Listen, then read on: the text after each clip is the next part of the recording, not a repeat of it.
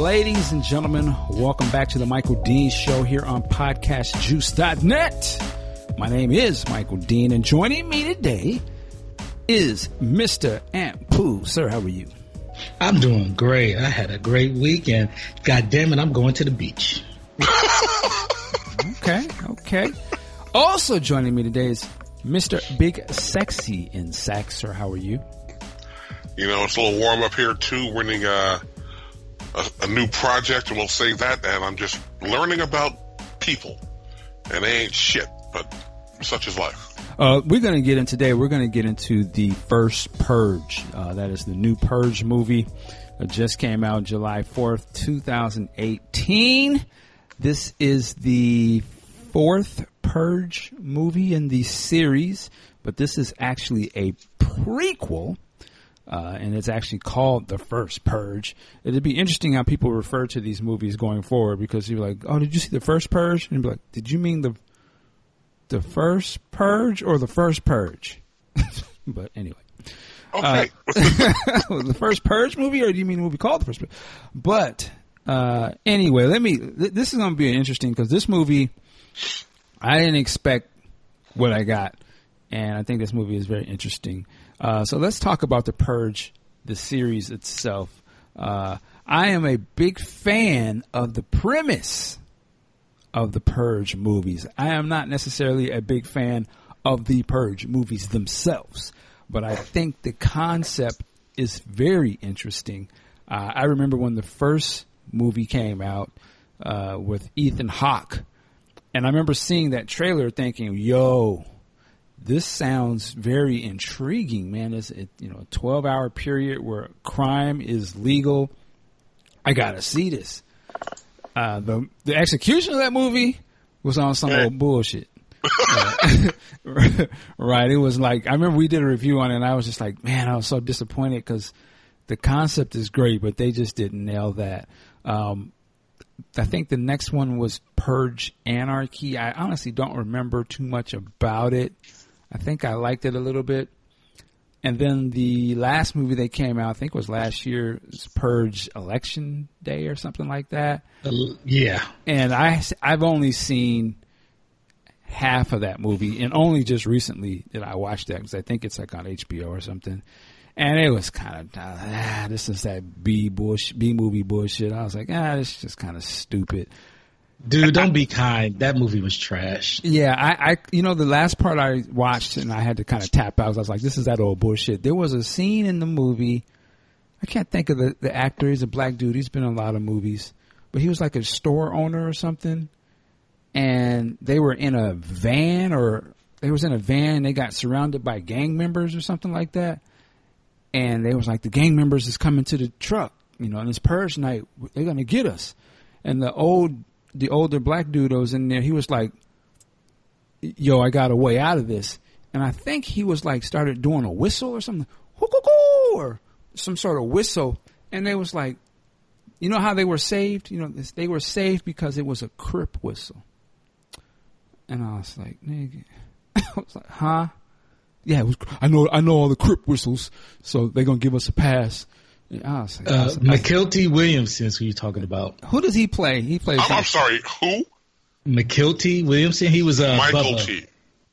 Well, whatever Michael his name T. is. What what, what, what, what, character does he? He's known for. He's known from some other. He's stuff. Bubba from Bubba. There, okay, there you go. Yeah, when he did the Crip Whistle thing, I was like, I, I can't watch this. This, this. This is on some bullshit. We got 60s Crips. We got Eight Trey Crips. Yeah. We got 20s Crips. The Crip Whistle. I, I, I, was like, okay. But anyway, I say all that to say the movies are out there. Now, I, I want to ask you guys have you guys seen some of the other Purge movies? I have not seen any of them, but again, like you, the premise is uh, interesting to say the least. Okay. What about you, Ampu? I know you've seen some of them. I've seen all three. Okay. The first one, I enjoyed it for what it was, which was, I felt like it was um, aping The Strangers. I don't know if you guys saw that yeah, film. Yeah, yep. It was similar to that, but had a even, I think, a more engaging premise. The second one had more action. They got more. They got my more minorities that we could root for instead of the bum that made it off the streets. The third one was hot garbage. They they tried way too hard, which is, and I guess we're gonna get into it, which is why I'm glad they they dumbed it down. In my opinion, they they stripped away so much of that action stuff and and I felt when I say action stuff, so much of the we trying to ape or we trying to keep up with the Joneses and came up with a nice original story. Now, if, now, am I wrong into thinking that the third one, at least from the trailers and the half of the movie I've seen, could make a person think that they was trying to push this candidate? I almost, I got like Hillary Clinton vibe. Uh, Bingo. Okay, I, I, thought, I didn't think I would be missed. Not to say that they're actually making her Hillary Clinton, but you can't help but sort of see that that character sort of is positioned in that way. Uh, and, and, her character was uh, she was uh, trying to run for the president, or did she win presidency? I can't remember if she was the president or it was about the election time, but she was sort of, you know, at the top there against the new founding fathers type uh, government, you know, uh, whatever. I can't even think of my words. I'm tripping. Uh, but anyway, they always play on different little things.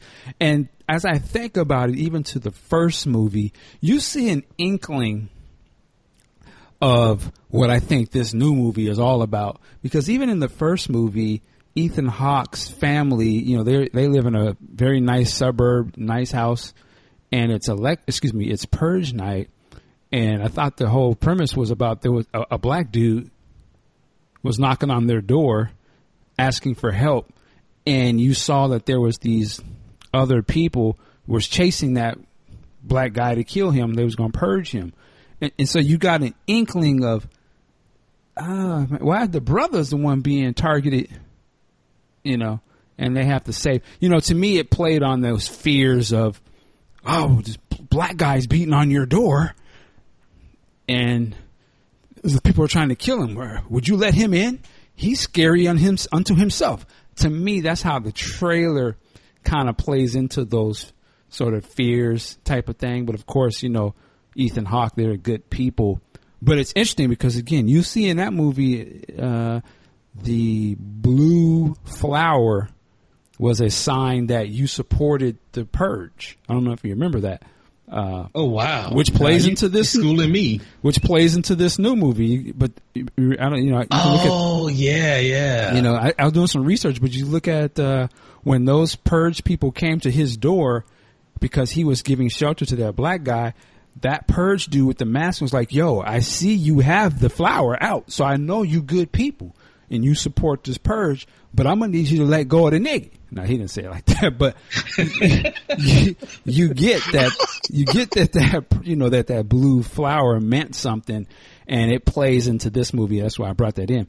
Um, but I'm just saying, like you saw little inklings of that type of stuff, and even in some of the other movies, I remember the guy who plays I always call him Omar, but Michael K. Williams, he was the resistance leader in one of those movies, and it seemed like it was mainly some black resistance group that was fighting against, you know, the military organizations that were in the street and those militias mm-hmm, and stuff. Yeah. And you kind of now I can see where that sort of comes from if I as you watch this new movie.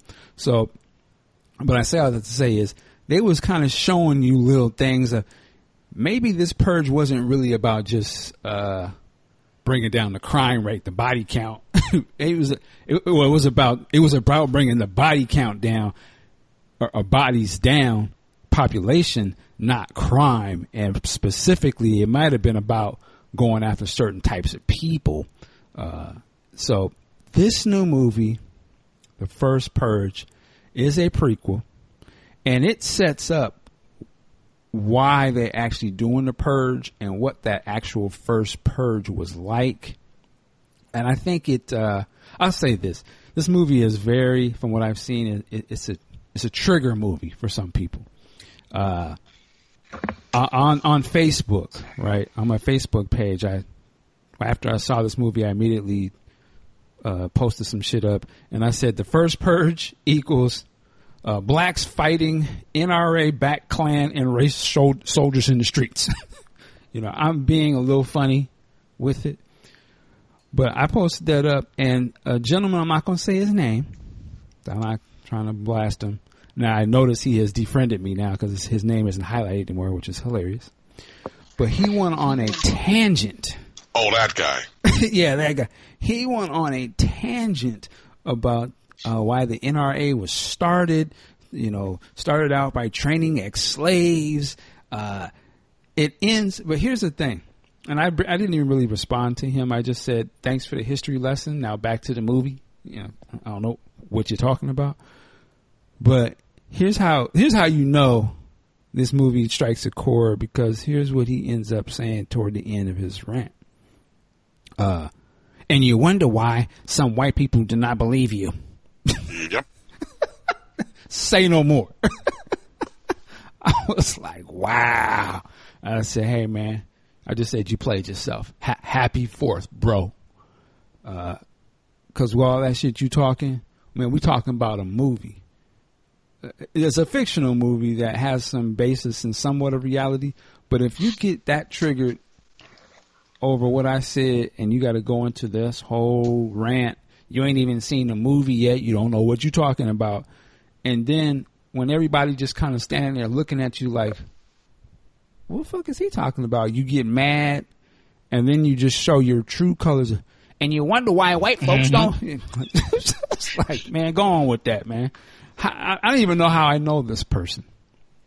So called. Yeah, I was giving you a side eye. Yeah, I, I was like, I don't even, you know, and I and I would say he was a, and I'm using quotation marks. He was a Prince fan, oh, and that's probably how he, you know, was following me or whatever. He listened to the podcast, so it is what it is. But this movie is triggering some folks, and and, and we're going to get into the review. But I just wanted to set it up. Um, I had, you know, of course, I'd seen the trailer before, so I already knew it had some black folks in this movie, and in in in uh, you know, in prominent roles, not like the side characters. So I already said like, oh, okay, I got my eye on this movie, and I remember some of the early posters had a hat that looked like the "Make America Great" hat, but it just said the first purge. So I was like, oh, they're really trying to be funny and and they're gonna be showing some shit. So I had uh went on to YouTube, uh must have been Tuesday? Or it was Monday, and I saw like the first reviews started coming out from some YouTubers, and it was and I have to say there, there, there was some white YouTubers, and I'm like, okay, cool, I want to see what they say, and you know one of them was like, well, um, so the first Purge, uh, we've seen all the movies, but this one's a little different. Um, it's a multicultural, uh, I mean, you know, uh, kind of an urban, um, well, uh, you know, there's, uh, you know, people of color, uh, are the leads. Um, it's a little different. Uh, you know, it's like, why are they like kind of beating around the bush here? What is this? Something I'm missing? Cause I, I know from the trailer, it looks like it's on some other shit. So I was like, I gotta go see this movie ASAP because he seems uncomfortable talking about it. He just the the lighting. Um, so the lighting. Um, I'm like, well, uh, nigga, I don't know what The the, story. Why why are you trying to throw? You know, you're trying to shift away from talking about what's going on. So, I yeah, I went to go see it the very next day. And let me tell you, this here here's I'm gonna just be I'm, I'm gonna just keep it right front. I give it if it was uh if you're doing four you know four stars is the top. I'm giving it four stars. Okay. Uh, this is a horror movie, right? The, the the Purge is in a horror genre, and it is every much a horror movie. I'm gonna tell you why. Because to me, yes, there are horror movies that show the monsters, you know, the serial killers, Jason. Um, there's the horror movie uh, where this the you know the uh, Seven, you know, Silence of the Lambs. You know, there's very dark type horror movies, and there's funny type of horror movies that's played. You know, torture porn and all that. To me, this is a horror movie for black folks, particularly because the shit that is horrifying to me. Yeah, you know, it's horrifying if uh, there's killers out and uh, Jason and uh, Freddy Krueger. You know, all these type. There's Halloween. They showed a new trailer for Halloween. Yeah, that's that's all horror, but that's fantasy. To me, it's horrifying to think about brothers getting lynched. To me, it's horrifying to think about shit like Charleston uh, or, or when the church got shot down. That's real horror to me. So this shit was. There's a lot of things that are very scary in this movie. Like I wouldn't want them to happen, and sometimes all horror movies ain't funny or they ain't for laughs or just pure entertainment. Though I find this movie is very entertaining, but I would say this is a horror movie. It would be a horrifying movie if there was a movie uh, where they outlawed particular people for whatever reason. Uh, but then again, I would look at Twelve Years a Slave as a horror movie. Some people would be like, "Ah, oh, this is great! Give them Academy Award." I, I see that as a horror movie. Like, I don't want to be whipped. I, I, don't want to be a slave. That's horrifying to me. So the purge fits right along in there because there's some horrifying shit that happens in this. So one, it's a horror movie, and I think it shows horrific shit. So it does that. The other reason why I like this movie, I give it five stars, is because it has protagonists that I can somewhat identify with a little bit more, and at least I'm not a drug dealer or anything like that, but I can understand the circumstances. I, you know, I, I know some of the choices they gonna make. A lot of times horror movies, they have people doing dumb shit. This movie does that as well. They're doing dumb shit. But some of the shit in there, I'm like, okay, yeah, uh, I could kind of see that happening. Some of this, sadly, I can see happening as we'll get into it. Uh, but the other reason I give this five four stars is because it has kick ass action. Uh, to me, uh, the movie that got some brothers, actually, you know, men, like manly men type dudes, uh, gathering together and getting their arms together. Shout out to Q. they, they, they, they see that something's going down in the community and they like, nah, we're not having this shit. Let's go get these guns and we're gonna be the hero and we're gonna take back these streets. I thought that was entertaining. I actually thought that that was uh, it. it kind of made me feel good. I was like, yeah, okay. They tooling up, but they're not gonna just get slaughtered. At least go without a fight. I thought that was was dope. That was on some superhero shit. Uh, the lead character Demetrius, he turns into uh, Batman essentially you know, now, you know, if anyone listens to this show, I'm all over Batman v Superman, the, the Batman scene we in the warehouse, and how Batman was just going ham on people and savage with it. That's in this movie, but it's a brother doing it. I'm like, hey, I don't need to know how he's doing it. Shit looks dope. It's getting me hyped. Let's go. And it's gun busting. And who doesn't want to see somebody take out villains? Who don't want to see, like, if, you know, I think of Indiana Jones. He, taking out the Nazis. Yeah, you know. So they taking out Nazis in this. They taking out Klan, uh, Aryan Neck. Yeah. Uh, hey, who don't? they're showing these people, you know, and I'm, I'm gonna be funny style my man Trump, he said there's good people on both sides. In this movie, it was just one side. they was killing people. Ain't no good, and they was getting they just do, uh, re, you know, revenge. So I, I was all into it. So for, for just the action alone, I was all into it. It was, it was, it was dope. So for me, four stars. Uh, and again, cause there's some horrifying shit in it but at least we came out the victors somewhat. Now, of course, the purge is going to happen, so we ain't going to be winning. But I, I, I love that movie. Um, we're going to get into specifics, but I'm just giving you my upfront take on it. I'm not saying this is Academy Award winning movie or anything like that, but is it entertaining? Yes. Is it a lot of action, hardcore blood, guns busting, an action movie? Yes. Does the brother look dope in it, getting it in, saving the community? Yeah, I'm with it. Just as Cats was into them blaxploitation movies back in the day, where it was very cookie cutter type, black, white, this and that and the third. This movie is doing the same thing. If y'all y'all praised it then, if, if Tarantino can build his whole career praising that, then you can't. You got to have the same energy in 2018 if they do it again and you're the villain. You can't be mad. You, you can't pick and choose what you want to praise. So they're doing the same thing now. Um, and, and we're going to get into it, but all the people that's mad because, oh, it's too political. Uh, this race baiting, huh? So, I, my first question: So you ride with Bush? Or you I mean you ride with Trump? And it ain't even really about Trump, but I'm just saying, like, they killing people in the movie. They ain't, they're not talking about you.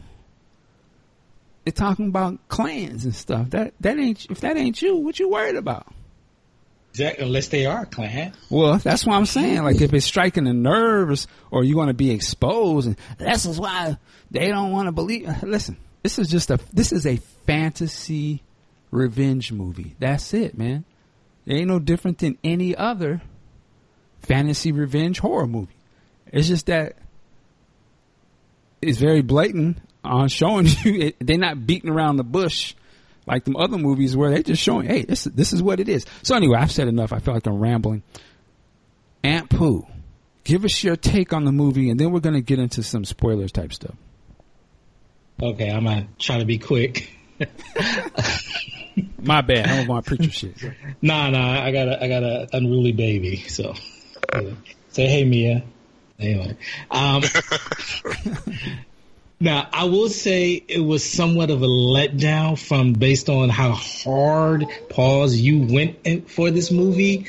I was uh, expecting like God, this is gonna be like Menace to Society meets Boyz n the Hood meets uh, what was uh, meets Triple X uh, with Ice Cube because you're gonna see the brother that can do it all, but it wasn't to that level, but it was a fun ass movie. I don't know what more you can ask for seeing predominantly black cast. Yes, there were some stereotypes. Yes, there were some tropes, but fuck all that. You had crazy ass crackhead evil demon. You got dumbass Tariq from uh, Power uh, incarnate. Oh. Uh oh. Just cut his mic off. Uh oh. That's keeping it 100. You got a baby. Ain't nothing wrong with that. Well, let me ask you this. Uh, you Yeah, said it was like a horror film. Well, how does it play alongside something like uh, Get Out? Oh, it doesn't. But you got. Well, no, I would say it does actually, because there's a lot of uh, blatant and very subtle little things thrown in this movie. Uh, and when I say it's a horror, I would put the Purge as in a horror sub horror genre unto it, itself. So it still has you know those. I know you haven't seen the other movies, but it has you know these crazy type people running around the streets killing people and all that type of stuff. I mean, it has all that type of stuff, but it has, to me, things that tie into some real shit that would make, depending on who you are, gonna make you like, oh, I see what you're doing right there. You know, for instance, there's a scene uh, where the there's a church full of black people, black and brown people, and they all get slaughtered. Uh, by, by in this case, I think it was like the Klan.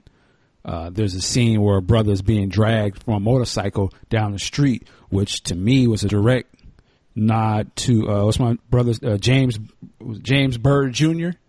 You know who got who that happened to in real life. Go go do your googles. You know I don't that I don't, to me that wasn't no coincidence. They threw them little things in there. They were like, "Yo, black, hey, this is real horror to this is horror to us." If you woke about it. So anyway, go and go back to to Aunt Pudo and give his thoughts.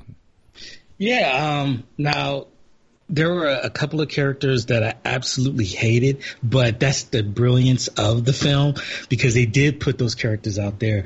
Um, the main character, I think her name was Nyla. She had this brother that she was caring for, Isaiah. bruh, I'm just saying, bruh, man. I thought uh, Tariq would be the most hated black child this week from Power. This dude, I'm just like, oh, it's like okay, he's tired of being of struggling in the projects. I get that. I've never been in the projects, but shit looks dreary as hell. He he decides he wants to be slang uh, drugs for Dimitri's crew. He gets sliced up by this dude, this crazy fucked up dude named Skeletor, and says, "Okay, I'm a purge now. Somebody give me, you can give me a gun and five thousand dollars." I'm like, dude. As you're saying, as far as uh, this being horror, if the government is going to give you five thousand dollars to commit any crime, red flag, red flag because the government got money and this fool just being stupid as hell. They had a ton of symbolism in this film. Uh, there was a scene with the church. We'll get into that hot and heavy, which probably got white people all up in their feelings as well. Um, they had, uh, black people throwing rave twerking parties during the purge. Maybe they didn't understand what the hell was going to pop off, but still, why the hell you out in the streets being a target instead of holding up and handling your business? But overall, when you get to the end where it's uh, Dimitri's crew versus the white the the race soldiers. That's when shit pops off. And yes, they have a Hitler analog. There's one dude looking straight out of Hitler with the gimp from Pulp Fiction's mask on, walking floor to floor, murking everybody in the projects. Yeah, okay, you know what? I take it back, Mike. You're right. That is some horror scary. Yeah, man, that's just scary as fuck. Can you imagine struggling as struggling like a motherfucker in a Staten Island project, and then race soldiers come in killing everybody? Shit.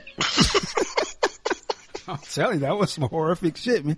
But that's why I was I was gonna say, a lot of times people are uncomfortable. That's why you know when I always talk about horror genre, I'd be like, yeah, you know the the Freddy Krueger's and stuff. That doesn't really scare me. Those movies are almost kind of funny, you know, because it's like, oh, let's figure out how the cool way that they can kill somebody. I mean, that's really kind of sick, actually. But the real horror movies be those ones where they be like, you know, kid get abducted or something, or or like even the first Saw and stuff like that, like or the real more like re- that can be that can really happen. Those are the ones that be scary to me because it's like, yo, man, that type of shit can happen. That's but but those are movies people be uncomfortable to watch because it's too real. You know, it's not fun. Some for some people it ain't fun. But I'm like, but that's horror though. You know, so uh, I mean, this movie, man. I, I'm, I want to make sure that you get your your final thoughts on this before we go diving into the story specifics, uh, Ampu. Oh, I guess you, you got sorry, it. Sorry about nah, sorry about that. I had to unmute. Nah, that, my final thoughts. I would give this. I give it a four out of. I'd give it a four out of five. Um, it was a fun ass movie. They had some great nuanced characters. I mean, yes, they had some tropey stuff with the drug dealer, with the dumbass little brother, but I mean, it all made, in, in my opinion, it all made sense. And at the same time, when you go to a horror movie, you do want to shout at the theater like, "This dumb nigga, this dumb." You you want. I'm sorry, that was made for. Yeah, it's the Purge, and the Purge has been. I think the all all four movies have made over half a billion, I believe, or at least close to it. So this one might have been some fan service to the black community, and they knew exactly what they were doing by having those moments where you just like, oh man, especially at the end when we think uh, the crazy ass crackhead Skeletor is gone, and woo, we we get jump scares of all jump scares. yeah, man. So let, us set, up a little bit uh, what this movie is, is about and what's going on. And also, I got to say, shout out to the director, uh, Gerard McMurray. Uh, his brother, he directed that movie, Burning Sands. On, that's on Netflix about the black fraternities. Yeah, that was some creepy shit. And and that, that movie is eye to me, but he did direct, and I think he was also a producer on F- Fruitvale Station as well. Um, so they brought him on to direct this. It also stars, if I say his name right, uh, Y'lan Noel uh, as Dimitri. He also plays on uh, Insecure. He was the, the, the guy that uh, Issa Rae's character cheated with. No, no, no, no, no. He's the one who yeah. gave her the, the eye poke. well, yeah, I mean that too. But saying it's that brother. He he stars in this movie, and let me say let me say this about him in my opinion, if it was up to me, he should be the next whatever action hero. Uh, if they're gonna do uh, a new Blade or something, that's the guy, man. Like to me, he just oozes the charisma, the, the, the whatever you want to call it, the swagger. I think he is perfect on screen, and he just has a lot of character about him. That's that dude right there, man. I thought he nailed this character and being the action hero and all that. Uh, the other star of the movie is uh, Lex Scott Davis. Uh, if you did see uh, Superfly, she was the the young lady that was the lead in that, um, and she did her thing. She was cool.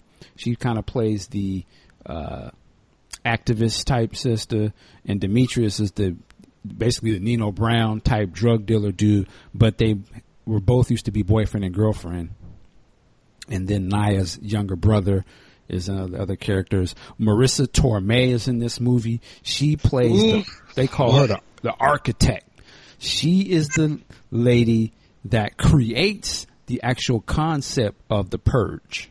She, you know, she's uh the one that comes up with the whole thing, but she's strictly on like some scientific type, you know, let's just see the data type stuff. She's um, Margaret Sanger. Hilarious. I'm gonna get to her character too. I'm gonna get to her character, but to set this whole thing up, so the thing is, they have this thing called the was it the New Founding Fathers? Uh, they have basically take yeah the NFFA, the New Founding Fathers of America. So they are neither Democrat nor Republican. They are they kind of play as like that may be like sort of on some Trump type of organization that came came through, and they are the top dominant sort of form. They they rule America. Uh, the the president is a part of that, and I guess what they did is they changed the uh, amendments. I think they added the 28th Amendment, where which outlines having the purge right?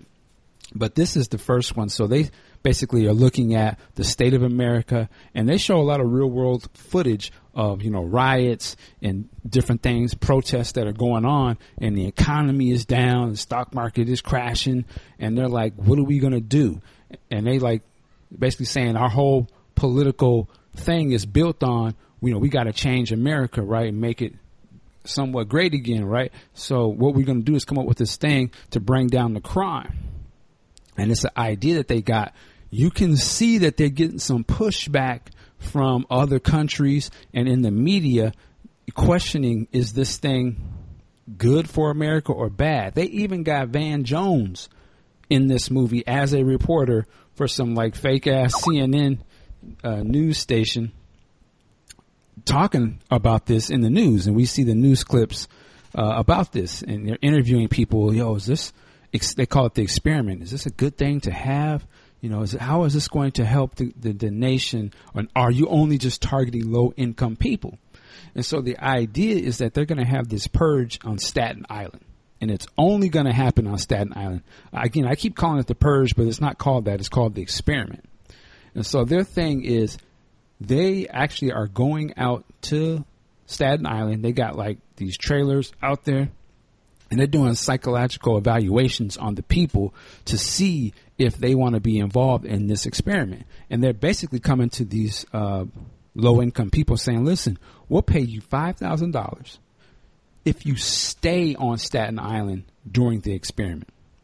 And then they're like, we even pay you more if you want to participate and go out and do some of these, do some crimes or whatever. We'll give you more money.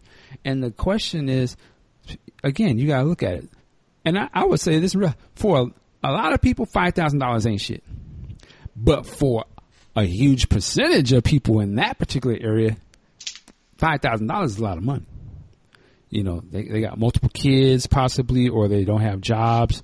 They're in the ghetto. They might say, "Well, we'll give you five thousand just to stay here." stay in your home for five G's, you know people gonna sign up for that. and then they was like, the question was, well, if I take the money, how you know if, if I don't take the money and leave? Well, they said, well, what we're gonna do is give you this microchip that you can implant on yourself so we can track you. And then they said, better yet, if you really want to be a part of this, we'll give you these, uh, what do you call it? Contact lenses that you can put in your eyes that are actually broadcasting what you're doing so we can watch it. Oh hell no! so it's some crazy stuff, man. But of course, a lot of people who need that five Gs, they just they signing up. They don't, they know they're not going to go out there and do nothing, but that's five thousand dollars, right? So that to me, that was a very interesting sort of thing that they're doing, and that sort of leads why you got a lot of these people who stay behind during this time. So you have that. You have the the lead character, the activist lady. She's actively protesting about this experiment. She thinks it's you know evil and different things. And Dimitri, the drug dealer dude, he's all about his paper. He doesn't support the purge. He don't understand what that, what it is. So he's very like cautious, and he's like, "Yo, this is this looks like this on some bullshit. But what we gonna do, me and my crew, we not going nowhere. We gonna hold these blocks down and and keep getting this money off these drugs. You know, we're just gonna ride it out and see what goes on. But we're not gonna be out here participating. We're gonna be participating in getting this paper. So he's very money motivated and you can see the conflict between him and his uh, ex girlfriend Naya because they have this uh, conversation at one point, and she said something that was pretty slick, but was like real shit. She was like, you know, this purge thing is killing our people. It's gonna be this twelve hour thing, but but I don't know what. But she's like, but you do it every day. You killing our community every day selling drugs. So you ain't no better. Uh, which was very interesting to me, and it made him kind of pause uh, about it because it's like, damn, kind of got a point. So yeah, it had him shook. Yeah, and so some, you know, things start happening, and you get closer to that time, and uh, basically a lot of people are just going to go like you know one of the refugee refugee places to go would be the black church right? Let's go we're going to go to the church. You know the minister he going to be preaching and we just ride it out in the church. We have a couple people at the door and we're gonna be safe there. Because a lot of because we know a lot of people gonna take that money and gonna want, but you know because they need it, but they're not gonna go out there and do no robbing and killing. So they're gonna be at the church, and then of course, and this is why I say they showed some good and some bad, but I thought it was some truth. There was a purge party, right? You know, one of the characters is out there like, "Yo, my my nigga, they they got a purge party down here." And I was like, "What?" yeah, nigga, it's it's, it's going down. It, you know, I, and I guess it was like, again, I, I, see this as reality, and it's a sad, it's, it's, some true true damning things for for us as black folks. But a lot of us would take that money, and a lot of us would trick that money off, right? So, oh, nigga, I got five yep. G's. It's on. Let's get a party going. You know, blah blah blah. We're gonna get the music banging. We're gonna have a street party in the street. They're gonna be out there twerking drinking, doing drugs, and that's exactly what it was. It's literally about to be on some it's an experiment. Again, they don't know the magnitude of what's going to pop off because it ain't never happened, but they know it ain't nothing good. But what did a lot of those people do? They was out, they was literally out there twerking in the streets, turned up. and I was like, that's some real shit. I was like, because sadly, some of some of us do that today. You can go look at when they be having these so-called protests out in the streets when we see people get get murdered and they be and there be some clowns out there buck dancing, twerking or singing a song, you know, the hit song or something. So it's that same type of mentality. So they show that in the movie. I was like, you know what, that's probably what would happen. It was interesting that the government they monitoring this whole thing because they got drones out flying over the streets, and of course they can see people's eyes. They was even like they party. What the hell? They're supposed to be, you know, tearing shit up. Why, why they partying? But I was like, that's how we do. Some uh, some of us will be like that. Now the party goes sideways because, as Ant mentioned, there's this character called Skeletor. He was. This is who he was to me. You remember Omar from The Wire? You oh, know, yeah. Omar's name. His name rang out when you Omar coming.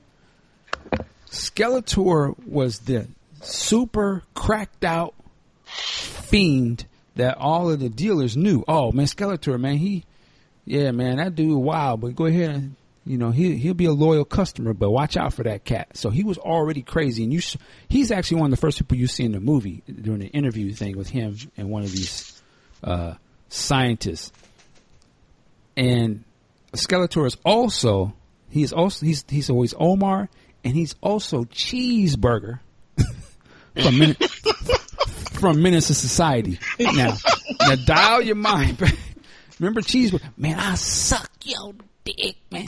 He, he's that dude, but he's on. He's like a thousand times those guys.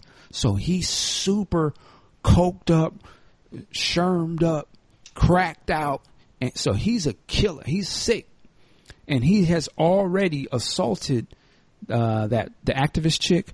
When when Ant said he was out there slinging dope, you know the best way I think about it, this, uh, they had some of the the wire elements in it because they had the corner boys, you know. So when her brother was out there slinging dope. He was, they make you think he's about to go to work or go to school or something, but he goes right out there in them streets. When he's out there trying to slang, who was his first customer? Skeletor.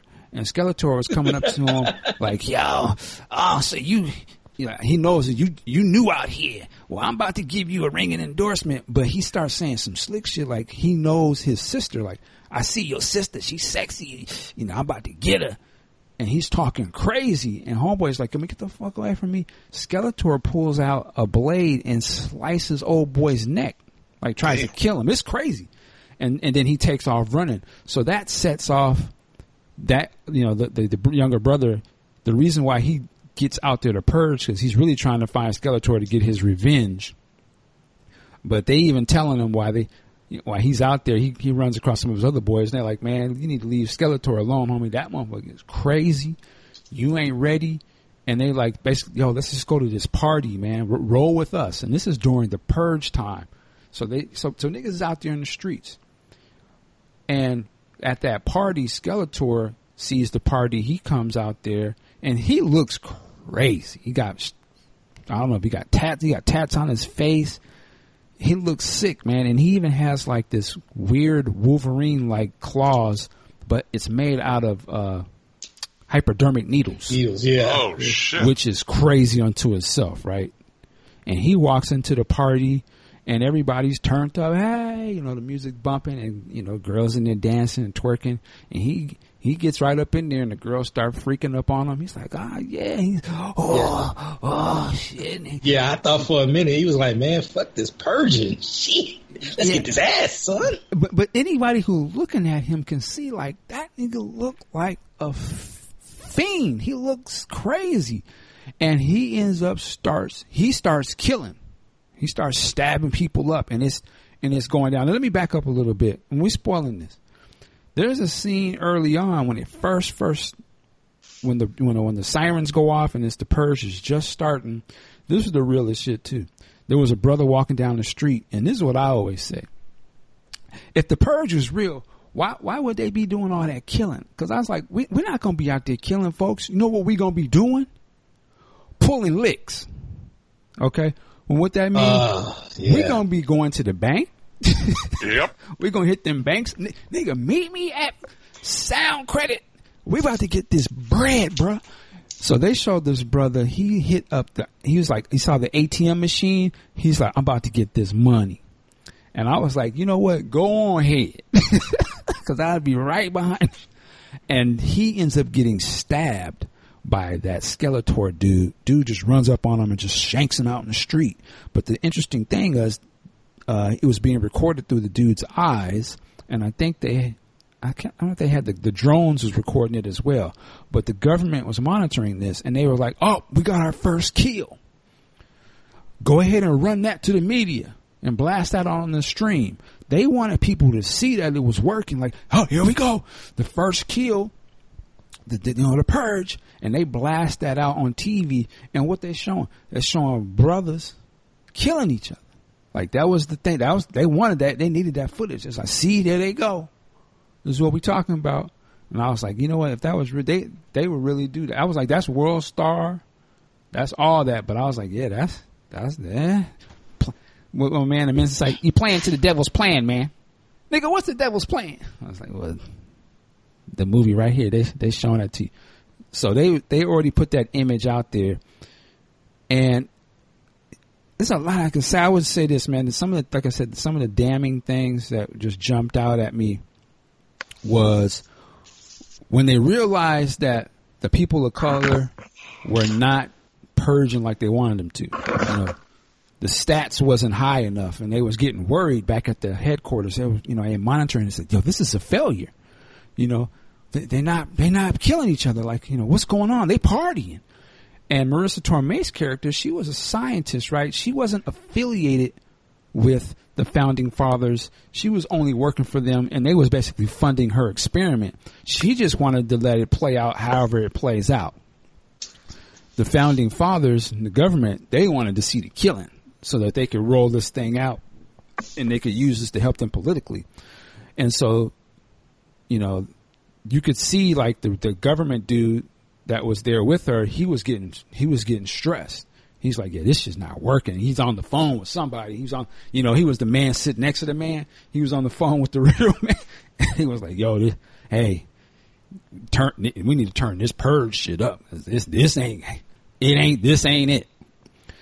And so what ends up happening is if they, they see that the, the people of color is not killing each other, they go ahead, they had some outside militia type mercenary groups in waiting uh, to get it to get things sparked up. So what they end up doing is they end up bringing in these mercenaries, and they and that's when the movie turns onto a whole other situation because now you got these groups, these different gangs rolling through the hood, slaughtering people, killing, and it's and and you see these types of instances in the previous movies you saw they keep asking why is it like it seems like there's a military force that's coming through slaughtering people. It ain't just regular people doing crimes. There's something else going on. Well, here is showing you why they're doing that. So they bring in the Klan, right?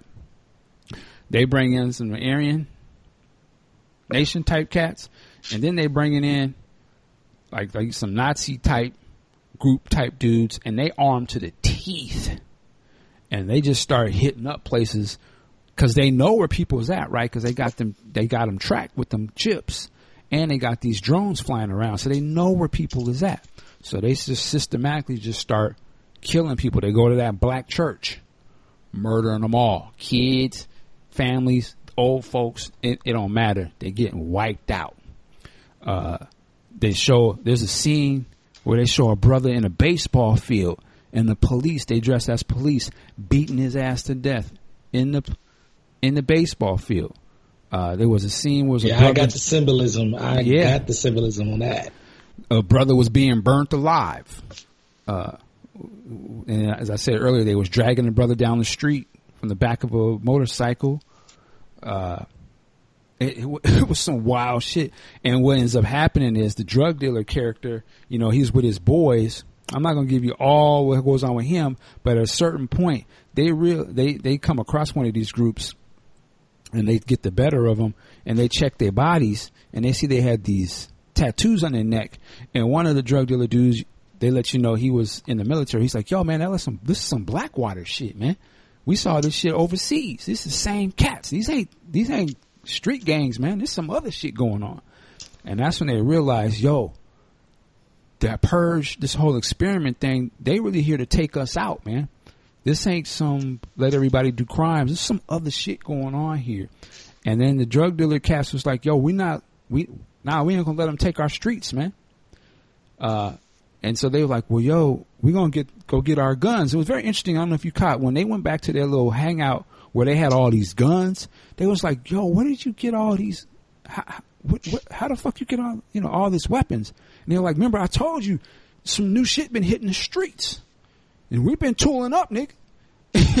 My man was like, oh, so, you know, the government been putting these guns out here, but they thought we was to shoot ourselves with them. But we to take these motherfuckers and turn it on them. And so that's when I thought that I got started getting hyped, man, when I was watching the movie. Cause I was like, yo, there was like two or three cars deep full of niggas that was going to ride but they wasn't riding on other black folks. They was going to ride on these outside forces that was coming in. And to me, that was some shit you don't normally see.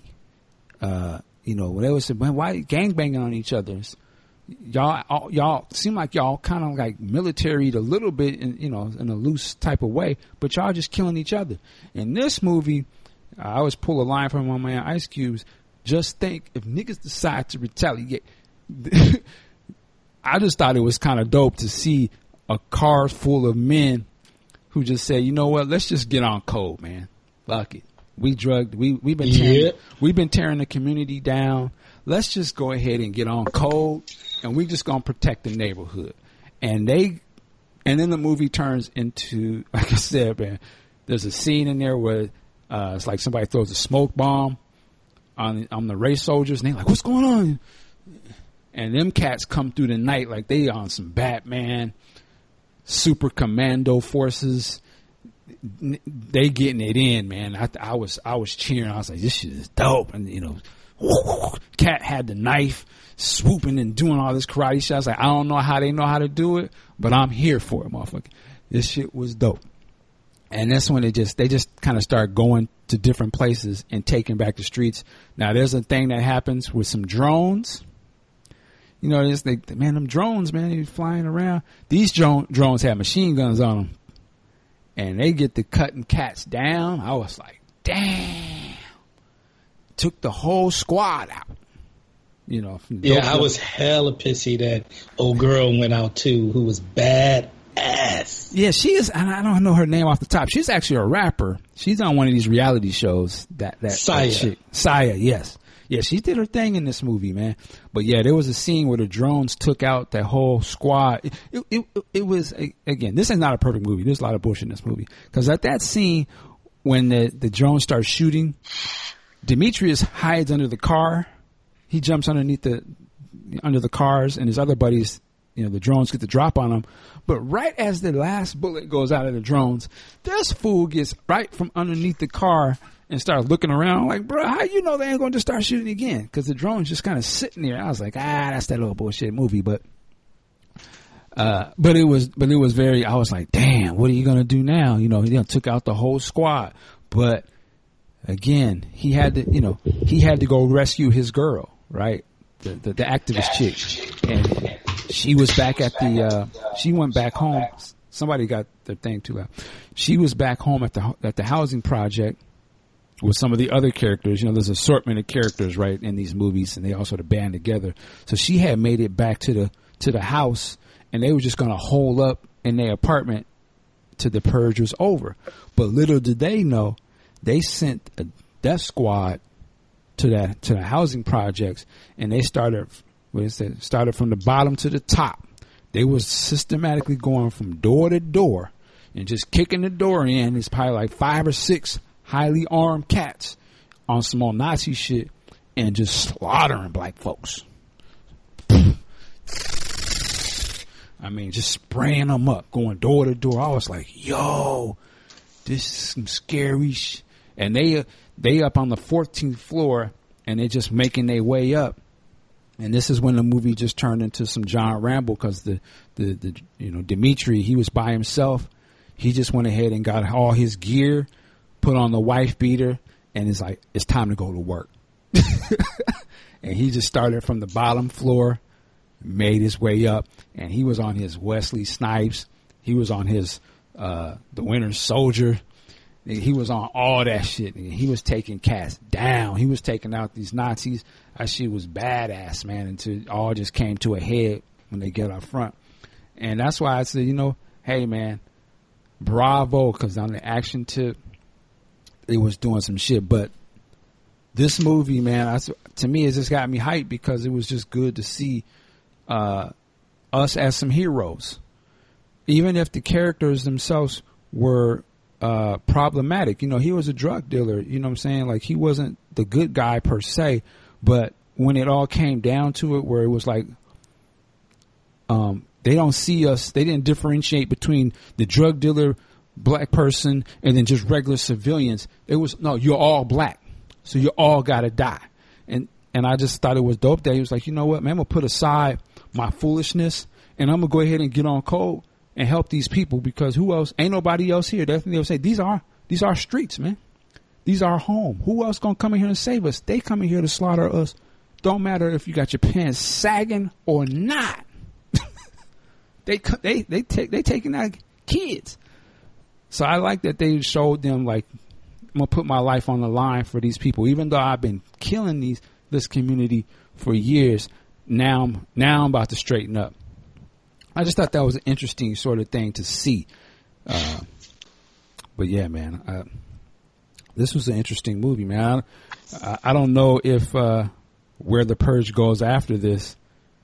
But I damn sure know that uh, this one here was a real one to me, man. Again, it had its faults, but I just thought it was a damn good uh, movie, and there was a lot of interesting things that it showed in there. I know I'm there's a lot of things I missed in my breakdown, but there was a lot of symbolism. There was a there was a uh, Trump part in there, right, Ant? They they kind of gave a little shot yeah, at Donald yeah, Trump. Yeah. there's there's a part where, uh, again, it's people doing stupid stuff. Why are you out there in the streets? I I'm gonna go rescue my brother. He's halfway across town, but I'll go get him. Uh, okay. Uh, so, and she running, you know, going through the streets at night and it's experiment night and it's already craziness. But this dude busts out from the sewer or something. He had like a baby mask on. It was some weird shit. And he started pulling her down into the sewer by her legs, but her legs are open and his hand is like kind of around her crotch. You know what I'm saying? Tapping on her, and she ends up pulling out some mace, I believe, and sprays him and, and gets out and gets away. But as she's running, she says, uh, well, you pussy grabbing motherfucker. Whoops. was like, ah, oh, they going at Trump. you know, what was funny about it too is that, you know, the baby looked like a gag was in his mouth. Yeah, it was some weird stuff, man. Um, but, but yeah, you kind of go ahead, go ahead. You kind of overlook one of the the first fuckery types by the black people.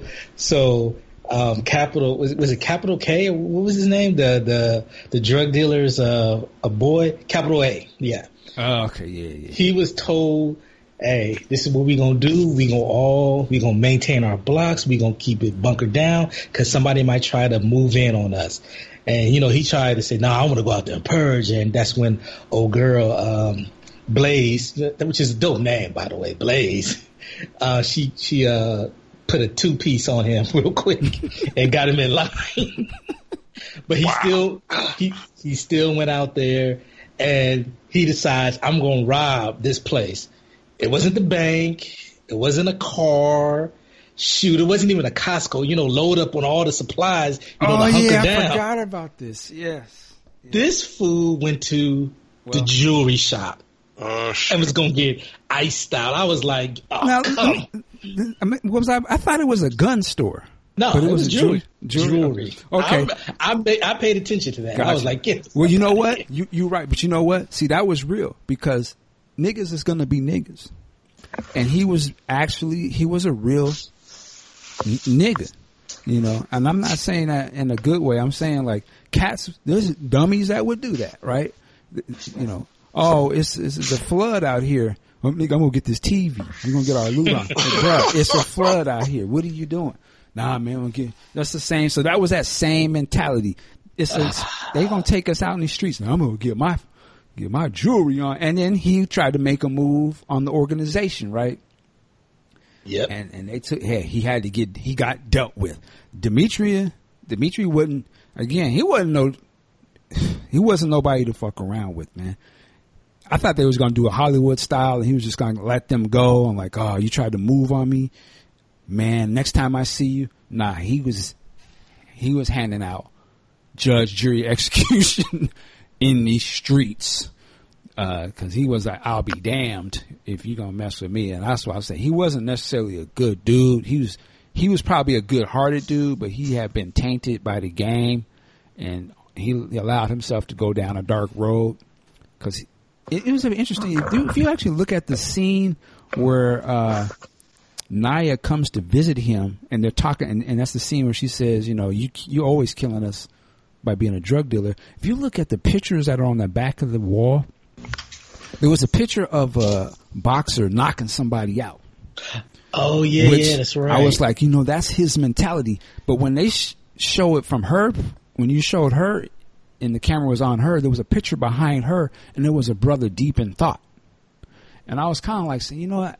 I don't know if I'm reading too much into it, but I could see how they're trying to show their opposing sort of viewpoints. He's all about violence to solve his problems. And she was about, you know, yo, this is another way. Let's think something through. Because he, that, that's when she comes to him about her younger brother being a dope dealer under Dimitri. Dimitri doesn't know that though, but he's like, um, oh, Skeletor, you know, that crackhead who fuck with your brother, I got that. Don't worry about that. I'm gonna handle that. And she's like, what you gonna do? Kill him? But it was like, that was his, that was, that was him as a character. He was about that, putting in that work. He was about that. Like, he was that life. And, you know, and it was just interesting that they was able to take his violence and turn it to actually fight for good as opposed to killing his own people. Uh, I just thought it was some, there was a lot of little things in there I just thought very interesting that they threw that in there. Um, Marisa Tomei's character, that's what I wanted to say. So now for me, she was kind of like, kind of on some liberal type shit. And some of y'all can get triggered as I say this, but it is what it is. She was like, I want to just do this experiment. She, she didn't, she wasn't necessarily playing sides and, and she was like, I just want to see an honest thing. I think this would be good psychologically, how it would affect, affect people. She wanted to see. And then as she realized that the founding fathers had ulterior motives for her experiment, and she realized they sent, they the ones who sent the, the militia groups in there, because as they were watching the data originally, they were like, okay, these people aren't killing each other. You know, they're having a good time. And then they was even commenting on the masks, like why are they wearing the masks? And she says something that's very telling for the rest of the series. Well, people putting those masks on because they they feel ashamed to be out here doing these crimes. That's why nobody's out there purging with no mask on. They all covered, and you kind of see that in the other movies of why they had those masks on. But to me, once she realized, and she's looking at the the, the stats, and she says, the stats are going up all of a sudden. What happened? where are all these gangs coming from, right? And so, and she finds out where those gangs come from, and she's confronted by the founding father dude, and he's like, "Yo, you didn't, you thought this was just on some experiment shit? Yo, this is an agenda. You know, we need this to go down for our political movement. Damn your little." I just want to see how the people react type shit. You didn't know what the fuck you was getting yourself into. Welcome to, he basically was saying, welcome to the real world.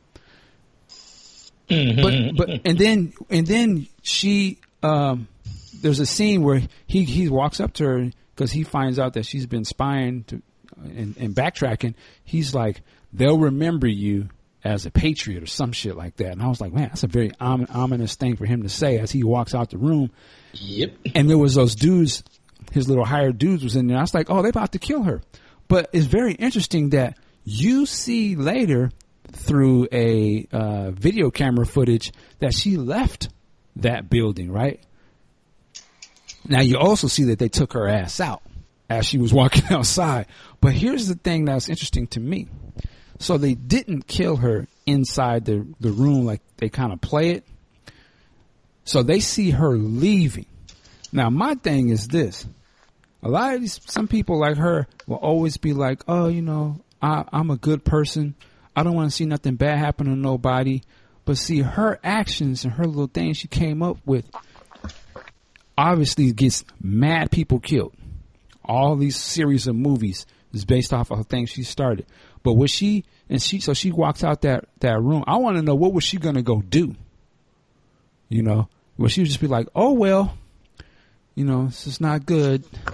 That's just too bad. Uh, or, or, like, but no, you the one caused this situation. Was she like, uh, did she have remorse? Or was it just another day?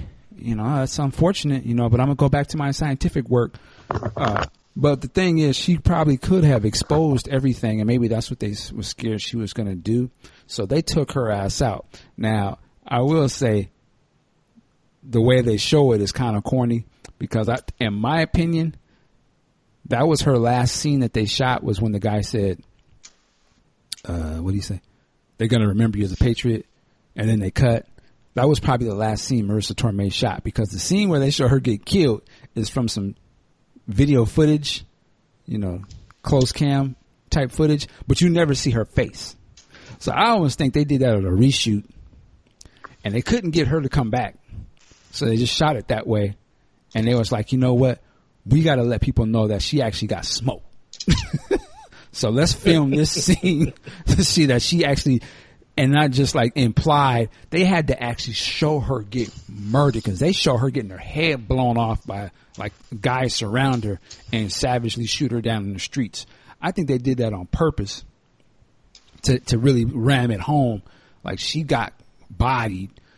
It ain't no implied and leave it open ended where she might have got away. I want. I think they wanted you to know she got murked savagely, and they just sacrificed her ass for the for the greater good of their agenda. Like Tariq said, you know, Yeah. the white supremacy will always have a sacrifice. I kind of was, I was like, because they didn't have to show that, and it's obvious they didn't get her back to do it. But it was just, man, I don't know. That movie was was very interesting, man. Um, I'm curious. Uh, after all the stuff that you've heard, uh, Big Sexy Man, what are your thoughts on this? Well, a couple things, you know, just immediately leap out. Uh, the first is you guys talked about the imagery, and again, I've not seen the film, but you talked about the imagery of the cops beating this guy in the field, on in the park, right? It's like in a baseball field. Yeah, baseball field. Yeah. Now, when I heard you describe that, that immediately, and again, I have not seen it, took me back to the, the footage of Rodney King. You can bring that to mind, yeah. You know, 'cause that's what just in my mind's eye. That's what I'm seeing. Now, the people who stayed and participated got five thousand. Like you said, five thousand ain't a lot to a lot of people. You know, but the tech they gave them, we can put a little chip on you, or you can take these contact lenses. Those contact lenses must be worth much more than five large. That's just me. Well, Now, yeah, also- yeah, exactly. you know, now also, you know, you have people out there in the streets doing the twerking and whatnot, but at the same time, why wouldn't you just hunker down and hit a bank or four? you know, you tool up, get your stealth on, stay stay along the rooftops, hit a couple of banks, go back to the house, and just lock it down. That's all you And- need to do. And that's that's something that's funny. I actually have a list of like what would you do for the purge, right? And I, I have rob a bank, and and it's almost like you're not robbing the bank because if the purge said all crime is legal, It's legal. so it's nothing, right? So I'm like, okay. And then I was also, see, I was thinking stupid. I was like, I don't know where you guys live, but here they have like staging areas where like for car lots, they'll have where the, the cars that come off of, you know, the, the, the, uh, trains or ships when they bring in a new lot Oh, of cars yeah. and they stage them. They have a, I'm like, nigga, we would just get a couple of the homies. We're going to go to those car lot places because the keys just be right there. We're going to go ahead. Once the purge start, niggas start lining them cars. We're going to drive them all down to the crib, park them. and the next day we open up a car lot, my nigga, we going to get paid. And it's legal. But see, they wouldn't. They wouldn't do that. And then the other thing I was doing, of course, the looting would be out of control if the purge Oh, yeah. was real. Because Oh, I'd be yeah. like, okay, where's the Apple store? They uh, they better have that bad boy boarded up. Because right when the first horn rings for the per, them doors is going down. Load Okay. it up. Okay. I'm gonna get on my financial literacy here. I'm a, the day before the purge. I'm flying to wherever TransUnion, Experian, or Equifax is, and I'm burning that bitch down. Hilarious. well, you know they're gonna have backups. Oh, and Navient, done. Yeah, yeah. Man, we be hitting up Best Buy, Target, all that. But I was like, you know what, really, and, and it would be like a year round hustle. It'd be like, yo, purge is coming up. We, you know, it's it's time to get your get your stuff for the next because we're gonna sell all this shit on eBay through the rest of the year and, get- and you got to work. So what we're gonna do, we're gonna find out where the Amazon warehouses are. we're going to, and you already know all the U-Hauls gonna all be reserved up. Oh man, we, everyone's reserved a truck for purge night. Well, you got one more truck left. So, yeah, man, we got because we going. Yo, I found where the, the the Amazon thing. I got it. So we're just gonna ram the truck through the through the through the garage nigga, and load up, and it's legal. And Well, let's then we think about this though. Let's think about this. you know, going back to the bank, see, the bank would be a bad move now that you think about it, because at the end of the day, all the money goes in the vault, and people aren't going to have time to try to get in that vault. That ain't going to happen. So the banks are pretty much out. Now, you also want to avoid drawing attention to yourself. So places like Apple Store, Best Buy, retail outlets, no, stay away from that. Car dealerships. Well, you don't have to worry about bring, drawing attention because there's no cops. It's, it's all legal. No, it's not about the cops. It's about people jacking you for Oh, getting well. jacked. Hey, this is the purge night. It's big, big eat the little. Like, Exactly. So you need to be on the low, you know, under the radar.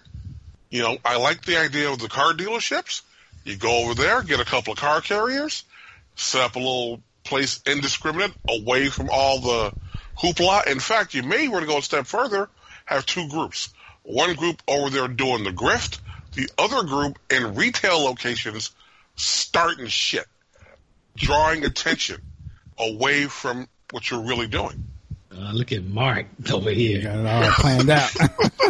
But see, I already know uh, what's gonna get really looted within the hood. The dispensaries. Them motherfuckers will be Oh, done. man. yeah, they hit those up. Like I said, right? The first horn. They have them bad boys. You can do this the easy way or the hard way, Habib. Which way do you want to play it? But that's a, that funny that you mentioned that because that was one thing they showed in this movie when uh, Isaiah when it, the when it first went down, the horns went through. He's walking down them streets by those stores, and a lot of them cats was tooled up outside their store. Like, keep walking, motherfucker. Get the fuck away from here. They was it was reminding me of uh, that South Central, you know, riot when those was The Koreans, down. yeah. the Koreans, there was a lot of cats sitting outside. Re- They was ready for the shits. Like, let's get it. And see, again, that's something else you need to have because once you get, you know, once we get all the cars set up, we need to lock them down, and we need to have Q and his, you know, ilk out there tooled up, ready to go. You ain't gonna do shit. I'm just playing with you. but yeah, man, and, and which is, and, you know, as you see the other movies, even the first movie starts off. Um, there's a whole industry of purge insurance and and purge security on your house that has sprung up, and I think it was in one of the movies they jacked the rates up like the day before or something. And it's like, yo, I can't, I'm not going to have no purge insurance this year. They, they charge, charge a whole bunch of money. So it's like all these things have sort of come up because of it. But, uh, yeah, man, first purge, man. It's just very interesting movie. Again, I'm not saying it's like super thought provoking and, you know, oh, this is, you know, it is a B movie, but it doesn't try to be nothing but that, in my opinion. It's got cheesy shit in it. Some of the dialogue is cheesy, but it has a lot of action. It has horror tropes. It's got uh, hood movie tropes uh, in it. To me, this is actually a hood movie. Then they threw a horror thing on top of it, and you don't really get to see that very often. Because again, it has a lot of some elements of the wire in terms of the the corner boys type stuff. Uh, it's it's just it's just all that kind of shit in it, man. So I say go check it out, man. It's worth a view. I think I think Ant hit at one thing. This was probably the most entertaining movie to watch with the crowd of people. Because I know they'd be yelling at the screen a lot of this stuff uh, that's going on in here. But uh, yeah, man. Any last words on the first purge? Nah, I'm, with it. Uh, hopefully, they keep that same uh, quality for the next one, and at the same time, the uh, the subliminals because they, I mean, there's there's something in there for everyone that, that's looking for something. You know, if you're looking to be conservative, it's there for you. Liberal is there for you. Black, there for you. You uh, white supremacist, you can live out your dreams through that too. so I'm just saying, now, you're gonna be heated at the end, but they well, shit, they ultimately win. In the, I mean, in the grand scheme, they um, they ruling. Even when they lose, they win. Yeah, I mean, there's a very interesting scene like when Dimitri is in the uh, housing projects and he's waking, working his way up the floors to catch up with that kill squad. Squad. There's the, some of the race soldiers that he comes across. One of them is in blackface. Uh, and there's a, a big fight scene with him, and I was very interesting to me because it, you, Demetrius literally gets that guy on the ground and is choking the shit out of him, and he is such in a rage. And this guy has got on this black face, coon face uh, thing on his face, and ends up snapping his neck. He's like, "Get the fuck out of my neighborhood!" And that was a powerful scene to me. For some people, that might be. I heard some people say, "Man, this movie is just too blatant, or it's just too like ramming it down your face symbolism." But I, I don't have a problem with that. I, I absolutely have no problem with that because they're trying to they're trying to point something to you, and I don't care if it's blatant. Why can't it be? Uh, there's a lot of movies that have blatant shit in it. They don't have the same energy for that. But I just think sometimes for some people, this movie may hit. I don't know if it hits home, but it just make you a little uncomfortable because it's like, man, why they gotta make me look like the bad guy? But see, my thing is, we've been saying that for years. why the black guy gotta be the True. the, the, why got why we gotta be the such and so uh, uh, hey you, you, didn't have the same energy for 95% of them other movies so when they give you one movie where it's the other way don't complain ha- have the same hey this is just a horror movie or it's got political things like V for Vendetta. I don't see nobody complaining. Oh, this movie is too political overtones.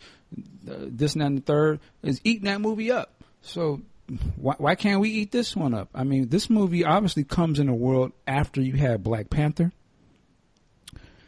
Uh, and there was another movie, uh, you know, Get Out. I can see how those movies play into them saying, you know what, we're gonna make the purge. It's okay. We're gonna make the purge. We're going along with what's successful right now.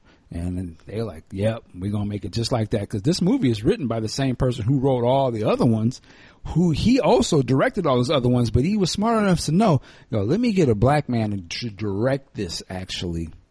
Because it's going we're going to go a different direction. And let me get somebody who can probably see the nuances and add those into the movie that I probably couldn't do. And, and I think they, they, they did that right on. And I think I would not imagine if there's an interview with that director and they start asking him about this, he'd probably be like, "Yeah, I did that on purpose." Yep. you sure? Yeah, ain't no coincidence. of course, we put that in there. I'm trying to. This is horror. This is horrifying to us, so we gonna put it in there. So I ain't got no problem with it. Uh, I'm gonna go see it again. As a matter of fact, I would actually like to watch the audio commentary on this because I'd love to know because it's it says that there's one writer on there, uh, the same guy that did the other one, James DeMonaco, Dom, yeah. Whatever. Sorry, um, but I, I just can't believe that so many. I feel scenes and dialogue that spoke to the black community was in there that there had to have been somebody else helping in on That's why I said I think that Gerard McMurray dude, I think he added, you know, they needed somebody that can go in and really you know, okay, here's the general idea of this movie, but put your, you know, you don't only want to know how to know how to do that. Put your thing on top of this, and that's why I said I think he did that. Damn, I was like, yep, he got because they're not gonna put the the. uh I'd I'd be surprised if they wrote in the I want him to have blackface, this dude, and then I want to have you know these little things in there. I just don't think they would knew to do that or, or knew what they meant. Like, yo, this is gonna strike a chord with people if you if you have them do this. Make sure you had a scene where they dragging them dragging them by the motorcycle. Make sure you had a church, you know, because I I know that's right in the Dylann Roof. That, I mean, that's a chilling scene, man. To me, I was like, I was like, man, they, you know, the black preacher place. That's that was supposed to be the safe haven. Not no more. Not no more. And there was some other little low key shit in this movie. There was one character I, I wanted to get killed though. I'm not gonna lie. Uh, I don't remember her name. Was the loudmouth black lady? You know what I'm talking about? yes, yes. She was kind of getting on my nerves a little bit. I was like, "You sit your Tiffany Haddish ass down." start, you know, just that. St- Hell no, man. Mo. I was like, stop it. Uh, here's another question I got to ask. Um, at, at the end, you know, we're doing spoilers. Um, Dimitri, he takes a one to the stomach. And I think mm. like, oh man, come on, they're not gonna take him out. I said, well, you know, at least he he saved his girl and his girl's brother, but dude survived. So yeah. me, I'm like, well, why the hell did he get shot? Like, come on, give us, give us, uh, the bruh man that makes it all the way out unscathed. I mean, Commando did, well, Commando did take one to the arm, but I mean, come on. I was I was sad that he could because I was like, you all stop. oh man, is he about to die? But I like that he he survived that because uh, on one hand, I guess I probably would have been like, there's no way he'd have went through all of that and not got hurt some way. Um, I was more surprised that his that his boy was standing alongside them at the end. That's why I was like, come on, bro. That bro was on the ground like he had got stabbed or shot by the drone. Now he up there walking with them. I was like, okay. I was like, whatever. He's he's in something else too. I just can't remember. I think he was in Sons of Anarchy or something. Uh, the dude, the dude that got shot up. His boy, yeah. Yeah. Yeah. I go like when he left it behind, I'm like, dude, if you're not gonna die, get your punk ass in the truck and have that some bitch ready to go. I actually, and, and now we get. There's a scene where these two girls uh, are sent to kill the Oh, drug yes, drug yes. dealer. Listen, I thought when he came out after he's you know got the best of him, I thought he was gonna go to his boy and, and like beat his ass. Like, how you gonna send these bitches in here and didn't check, you know, what was going on with? Because I thought he was gonna come at his boy hard about that, but they just laughed it off. Actually, his boy even made a joke about it when they was in the car. He said, "Oh, you want to go get you some more girls?" He was like, "Man, you stupid." I was like, I thought he was gonna slap the shit out of him. Like, you supposed to? That's your job to to have my back, bro. See, this is how this is why Capital A ain't the boss. Now, I'm not saying women can't kill somebody, but he had to have known Dimitri wasn't someone to fuck with. Yeah. So how you sending these two females in there who don't look like they they didn't put in any work? I mean, well, I guess maybe they had, but I'm just saying, you really thought there would be a? Ch- I know it's two, and they got the jump on him, and they got knives, but I'm like, dude, come on, you really thought that was the play? Yeah, see that that was Hollywood because let's picture that in somewhat realistic terms. That would be like sending Amber Amber Rose and Ch- Ch- Blac Chyna to take out a street cat. You knowing damn well they would, cause them chicks was, I thought they was like on some assassin types. I was like, how are they fighting him, right? And they doing all these moves like these hoes. But again, that's why I said this movie it don't explain because at the same point you would ask the question: How is Dimitri basically Batman all of a sudden taking cats down and all that? But I just let it ride because I'm like, there's no way. Again, you, you're not gonna have some thoughts. You're not gonna send thoughts on no mission to to assassinate somebody, and they actually had a chance. You know, it was some unrealistic. I was just like, I just said, this is on some fantasy. I'm gonna let that ride.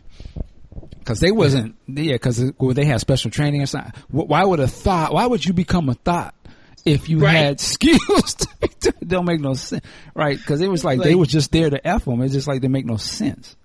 Yeah, I mean the only thing as far as Dimitri is and his skill set, the only thing I got is remember the dude that was getting the guns who had been in the army. Right. Maybe he trained him. Maybe he gave him some hand to hand combat. That's that's the best I got because dude seemed to be on point with uh, knowing the army. He said he he did a tour. He seemed to be connected. So I'm like maybe he tra- he gave him the skills and he trained like Blaze.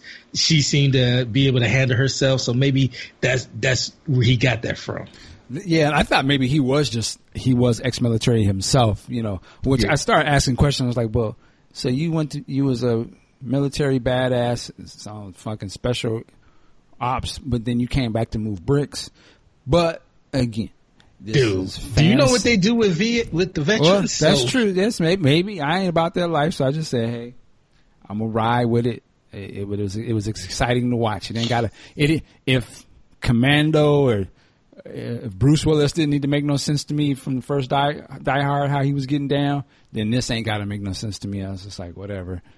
Or or uh, what about Steven Seagal in Under Siege, The Cook? Well, he was special agent. He was. he Check was- my pies. I mean, yeah, he he was again. That's it was classic wrong one. You know, it's the that cat you didn't think was actually you know some former badass in the military or something. But I guess I guess this is the same way, right? Yeah, yeah. He just he just decided, you know, f this country. They fuck me, so I'm gonna fuck them. I'm gonna just move bricks and bring down the black community. anyway, let me stop. at least gonna move some meth. Take, take them out. Oh, this movie is hilarious. Um, anyway, yeah, man, go check it out. Uh, yeah, and then the, the the one thing that they did, I see some people think it's controversial. I didn't really think it was that big a deal, but the mid credits uh, scene in the movie was actually a trailer for the Purge TV show. TV show. Yeah, it's like a, I guess a ten episode TV series, uh, The Purge, and they showed that during the uh, during the credits. I was like, okay, uh, I'm gonna check it out. It said this happens ten years from the first Purge, which I did some research. It would put it between the second movie and the third movie. So, curious to see uh, what what that's about. But uh, yeah, there we go. Um, oh, I know. I wanted to. How much time? I wanted to talk about something else real quick. Um, I always always come back to this show because they always be on some fuck shit. Uh, the show Law and Order. Dun, dun. Listen, Okay. they always have some some other stuff. So I'm gonna just set this up real quick. I'm not gonna make this long. There was uh, this young lady. She was, I guess, like a prostitute, and she got beat up and possibly raped. Right, and she, uh, her body is found, and she doesn't want to press charges. She doesn't want to say who it was. She's just like, never mind. You know, it is what it is. I got to get back to work they track down the people who were in the hotel room with her. It was three guys. They come to find out that they were in the military. Can't remember how they figured this out, but they figure out these three guys are in the military. And she tells the, the prostitute girl, she says, well, I know I hit one of them upside the head with a lamp. So they're like, okay, we're going to go to the local military base here in New York and we're going to see if there was anybody who reported needing some stitches Saturday night, the night that this happened. So they come to find out there was a person who came in and got some stitches. It was this a black sergeant dude. And so Ice T and one of the other characters, they go to see him uh, at the military base. And at this time, he's, you know, running exercises. He has a whole troop regiment under him. And he's like, okay, this, do that, do this and that. And so they come up to him and they're like, yo, can we talk to you about Saturday night? And he's like, what? And he's like, you know what? We're not going to do this in front of my troops. You know, it's a chain of command. Let's go in a private room.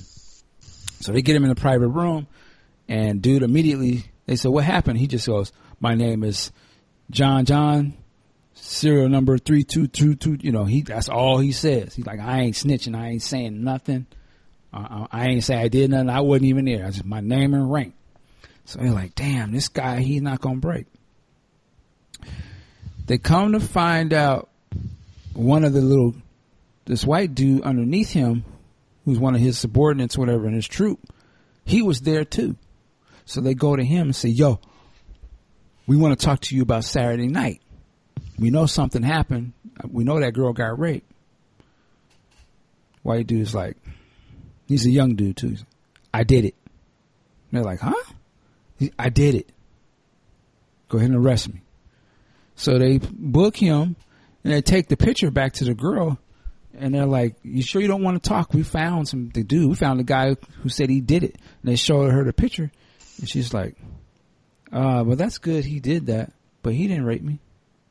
He was there, but that wasn't him. He didn't do nothing. And they're like, well, why is this guy taking the fall for this? So they come to fi- start talking to him a little bit, and they go back to the black dude, and he still ain't, you know, I ain't do it, you know, blah blah. And they have Ice T character since it, the, a, you know the black dude. They have him, you know, listen, bruh, just talk to me, man. And then Ice, you know, I I was in special forces too. You know, I know what goes down. You know, we do a lot of dirt, but you can, you know, confide in me. Blah blah blah. Dude is like, I ain't do it. I ain't, I ain't saying Nathan. We can just go to court. Then they come to find out because there was three people there. So the girl finally starts talking a little bit, and she's like, "There was an older dude that was there too. He's the guy who actually raped me." And so they find out that the commanding officer above both of these guys is this older white dude. And they bring they get his picture and bring it to the girl, and they're like, "Was this the dude?" And she's like, "Yeah, that's the guy who raped me and beat me." And so they're like, "Okay, we're gonna bring these guys on trial." Now the prosecutor is like, "This is gonna be a hard one." You got one guy who's confessed to it, but these other two dudes and the guy who probably actually did it, they say they didn't do it. And they high ranking in the military. And you got a prostitute right here. He's like, the jury, and he's like, you ain't got no evidence. There's no DNA, ain't no rape kit. It's just going to be her word, a prostitute, two American soldiers. He's like, they ain't, it's going to be a tough one. So they go to the court and the, the two guys plead not guilty, right? And so it's basically like, okay, this ain't gonna work because they they painting her out to be a liar. You know, the, the the the lawyer for the military dudes, he's he's he's a hard one. He's like, oh, so you're saying you got beat, but then you know they basically make her admit that she has rough sex at times, and they make and they also have her admit that usually she charges extra if somebody want to slap her up. So it's not out the norm that they slapped her or whatever. And it was just rough sex. So they, you know, prosecutors like, fuck, this is, we're going to lose this. So here's where Law and Order, they be on their shit. They always throw some funny shit in the story. So all of a sudden they go, well, we got some DNA back on the blood because, you know, she hit that dude on the head and that's the only DNA we got. But it doesn't. It's no. It's not. Doesn't match the DNA that's inside her or, or whatever.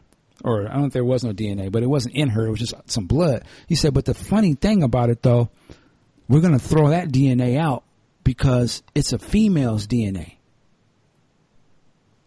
I was looking at the TV. I was like, like huh? I was like, oh well, then that's then everybody's gonna walk. And then they're like, wait a minute. The black dude got hit on the head and was bleeding, but the only DNA that was in there with the blood was female. Now, I don't know if you guys are listening to what I'm saying. I hear it. So they basically said that black dude who was a real masculine, he's a real black guy, he's a, the man, he's actually a transgender. hmm I was like, what the fuck? Today's headlines, man. Yeah, man. So basically they played it as uh, the brother didn't want to come forward and say nothing because he would have to admit that he's he was actually a woman and his career in the military be over. And so then they try to pressure him to, well, you gotta, you know, cause he's like, I'm not trying to save that dude. What he did was wrong, but I'm not to throw away my career and my whole existence over this. You know, they're like, but come on, Th- they'll accept it. You know, he's like, no, they won't. I'm a, I, I have a troop underneath me. You know what I'm saying? And the, piece like, the president could say one tweet and I'm done. You know, no one's going to trust me no more. You know, and I was like, damn, this shit is crazy. I was like, why did, I was like, so now the focal point is this black man who's actually a woman. I was like, ah, here we go, here we go. And of course, you know, it's Hollywood, so he ends up uh, listening to the, the one white lady. She's kind of telling him it's going to be okay. And at first he's like, nah, I'm not going to do it. But of course, at the last minute, he go ahead and admit to it that he, cause, cause, uh, the, the other lawyer dude is like, well, nobody else had sex with her except for this black guy here. So he would have to be gay. He's like, I'm not gay. Well, why wouldn't you have that? You know, you already know where it's going. He's like, cause I'm a woman or something. And so that's how they end up getting old boy for the crime, but he has to admit that he's a woman and he's pretty much done. I was just like, I'm done with this show. why, why he got to be the one that's transgender? why, why we got to be the face of the? I was just like, and then you know, what's the interesting thing is the young boy who admitted to it. He still admitted to the rape because he was like, "I'm not going out as a snitch." He's like, I'm gonna lose either way. If I say, uh, if I turn against my commanding officer, they gonna get me for being a traitor. These cats gonna blow my head off in the jungles or in the desert out there. They gonna say it's friendly fire, or I'm gonna be, or I'm gonna be tried that I was there during this crime, and I'm gonna go to Leavenworth and be labeled and discharged, or I can just go and be a say I, I raped somebody, but I el- upheld being a soldier and I didn't snitch out, and I'll just go to prison. But I'm not gonna, because he was basically, I'm on my America first, so I'll just take the, I'll go to prison as a criminal, but I ain't gonna be discharged as some fuckboy traitors. I was like, this dude stood his ground and was like, bucket, I'll take the L. Uh, and it was interesting. I'd be like looking at this. I'd be like, man, I want to. What, what's Ice T be thinking about some of these parts? I know he'd be like, ah, well, eh, I get this check. Again, It, it- but it was interesting too. Last time I was, at first they had Ice T's character was on, you know, brother, you know, tell me. But once he came out that he was transgender, he didn't have no scenes with him. I was like, Ice ain't stiff. Y'all not gonna have my image out here looking crazy. you know, they had to, again, today's climate, you can't, on a national network show, you cannot vilify a trans, trans, transgender, transsexual person. Can't. Yeah, that's so true. that person had to stand tall and take one for the team. Because Yeah. can you imagine the fallout if that character didn't do that? Ooh. Yeah, I just my whole thing is why did he even have to pull that card though? It was just so out of nowhere. I was like, I was like, Today's huh? climate, they always say at the beginning of all the Law and Order shows, ripped from today's headlines, you know, yeah, but and that's why, what's going on nowadays, man. why did he have to be the brother though? I was like, eh, okay. I was like, Law and Order boy. They always they always be having us look kind of crazy on that show. Well, I'm gonna go ahead and say it. Send your hate mail to me.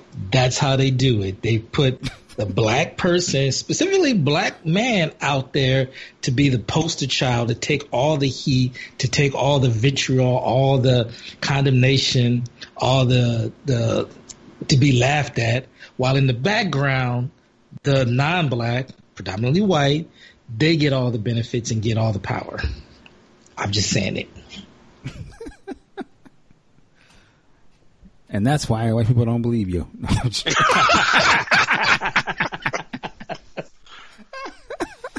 you- if you take a look at it, th- th- th- let's put it on, let's put it this way.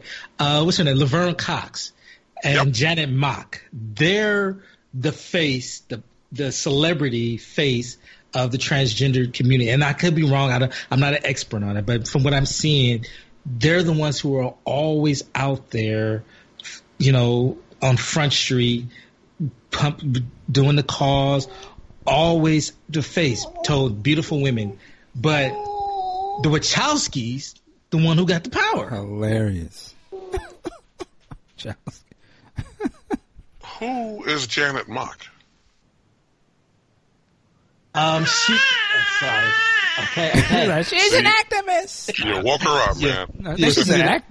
Yeah, she's, an actor. activist. She's wrote. She's written a number of books. She's been on a number of different shows, really um, pushing for trans right, trans rights. Okay. Yeah, and, and I'm not. We're not shitting on Janet Mock or uh, Oh, what's the other one? What's the other guys? Uh, I shouldn't say that. What's See, there you go, Laverne Cox. Laverne, Laverne Cox. Cox. You know, they do their thing. Um, yeah, I'm not sure. It's just, I, I, and I don't know where you're coming from. I just, I'm looking at a picture of Janet Mock right now, and all I gotta say is technology is a motherfucker. Because I guarantee you, if you was out and about and you saw Janet Mock,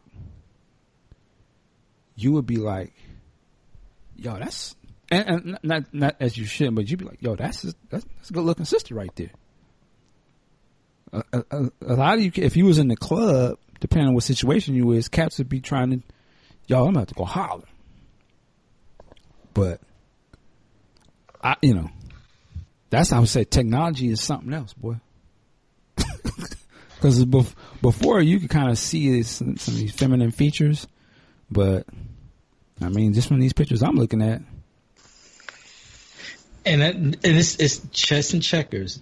You know, they're playing the game. They like I'm, and I say that they're putting them out there because they're the ones who are taking these hits. They're the ones who are being mocked and ostracized. While in the background, I'm sorry, I believe you know these white transgenders, they're just living their lives, accumulating their power, accumulating their money. Hmm. Mm-hmm. Would you say everything but the burden? Uh, there you go. there you go. yeah, man. Brothers, be careful out there in the clubs now. It's a different world. yo, hey, yo, man. They out here choosing, bruh. be out there, be at the bar. Yo, they out there choosing. They out here choosing, man. What you talking about? Y'all just shorty over there, man. Just wanted, man, she came up to me, bruh. Oh snap! You got a bad one. Yeah, man, they out here choosing. You want to go back to the crib? Oh, okay. Do do your thing, playboy. oh, let me hit my the next the next day. Let me hit my man up and see what happened with that shorty. Hey, yo, Aunt, man, now let me now, now use your name. Wow. I'm a married man. Come on. I'm just, Come as I said, let bruh. me, let me, hey, yo, Tone, Tone, man, what happened? You good, bro? What happened? I know you got with old girl. Yeah. Uh, yeah, man, I don't want to talk about that right now. She cool. She cool. Nah, man, come on, man. You know, if it was me, you'd be all, yeah, man. Ah, man, you know, it, it's, it's cool. It's cool. Yeah, man, she was cool, you know, you know. Nah, man, what happened, man? Come on, man. Tell me. I don't want to talk about it, man. Why you, you getting in your feelings, nigga? What happened, man? You, you, you couldn't keep it up or something? Nah, man. Yeah, that was that was a dude, bro. Huh? Yeah, don't tell nobody, man. That's between me. That's me, me and you, man. Bro code, man. Yeah, No. man, it's true.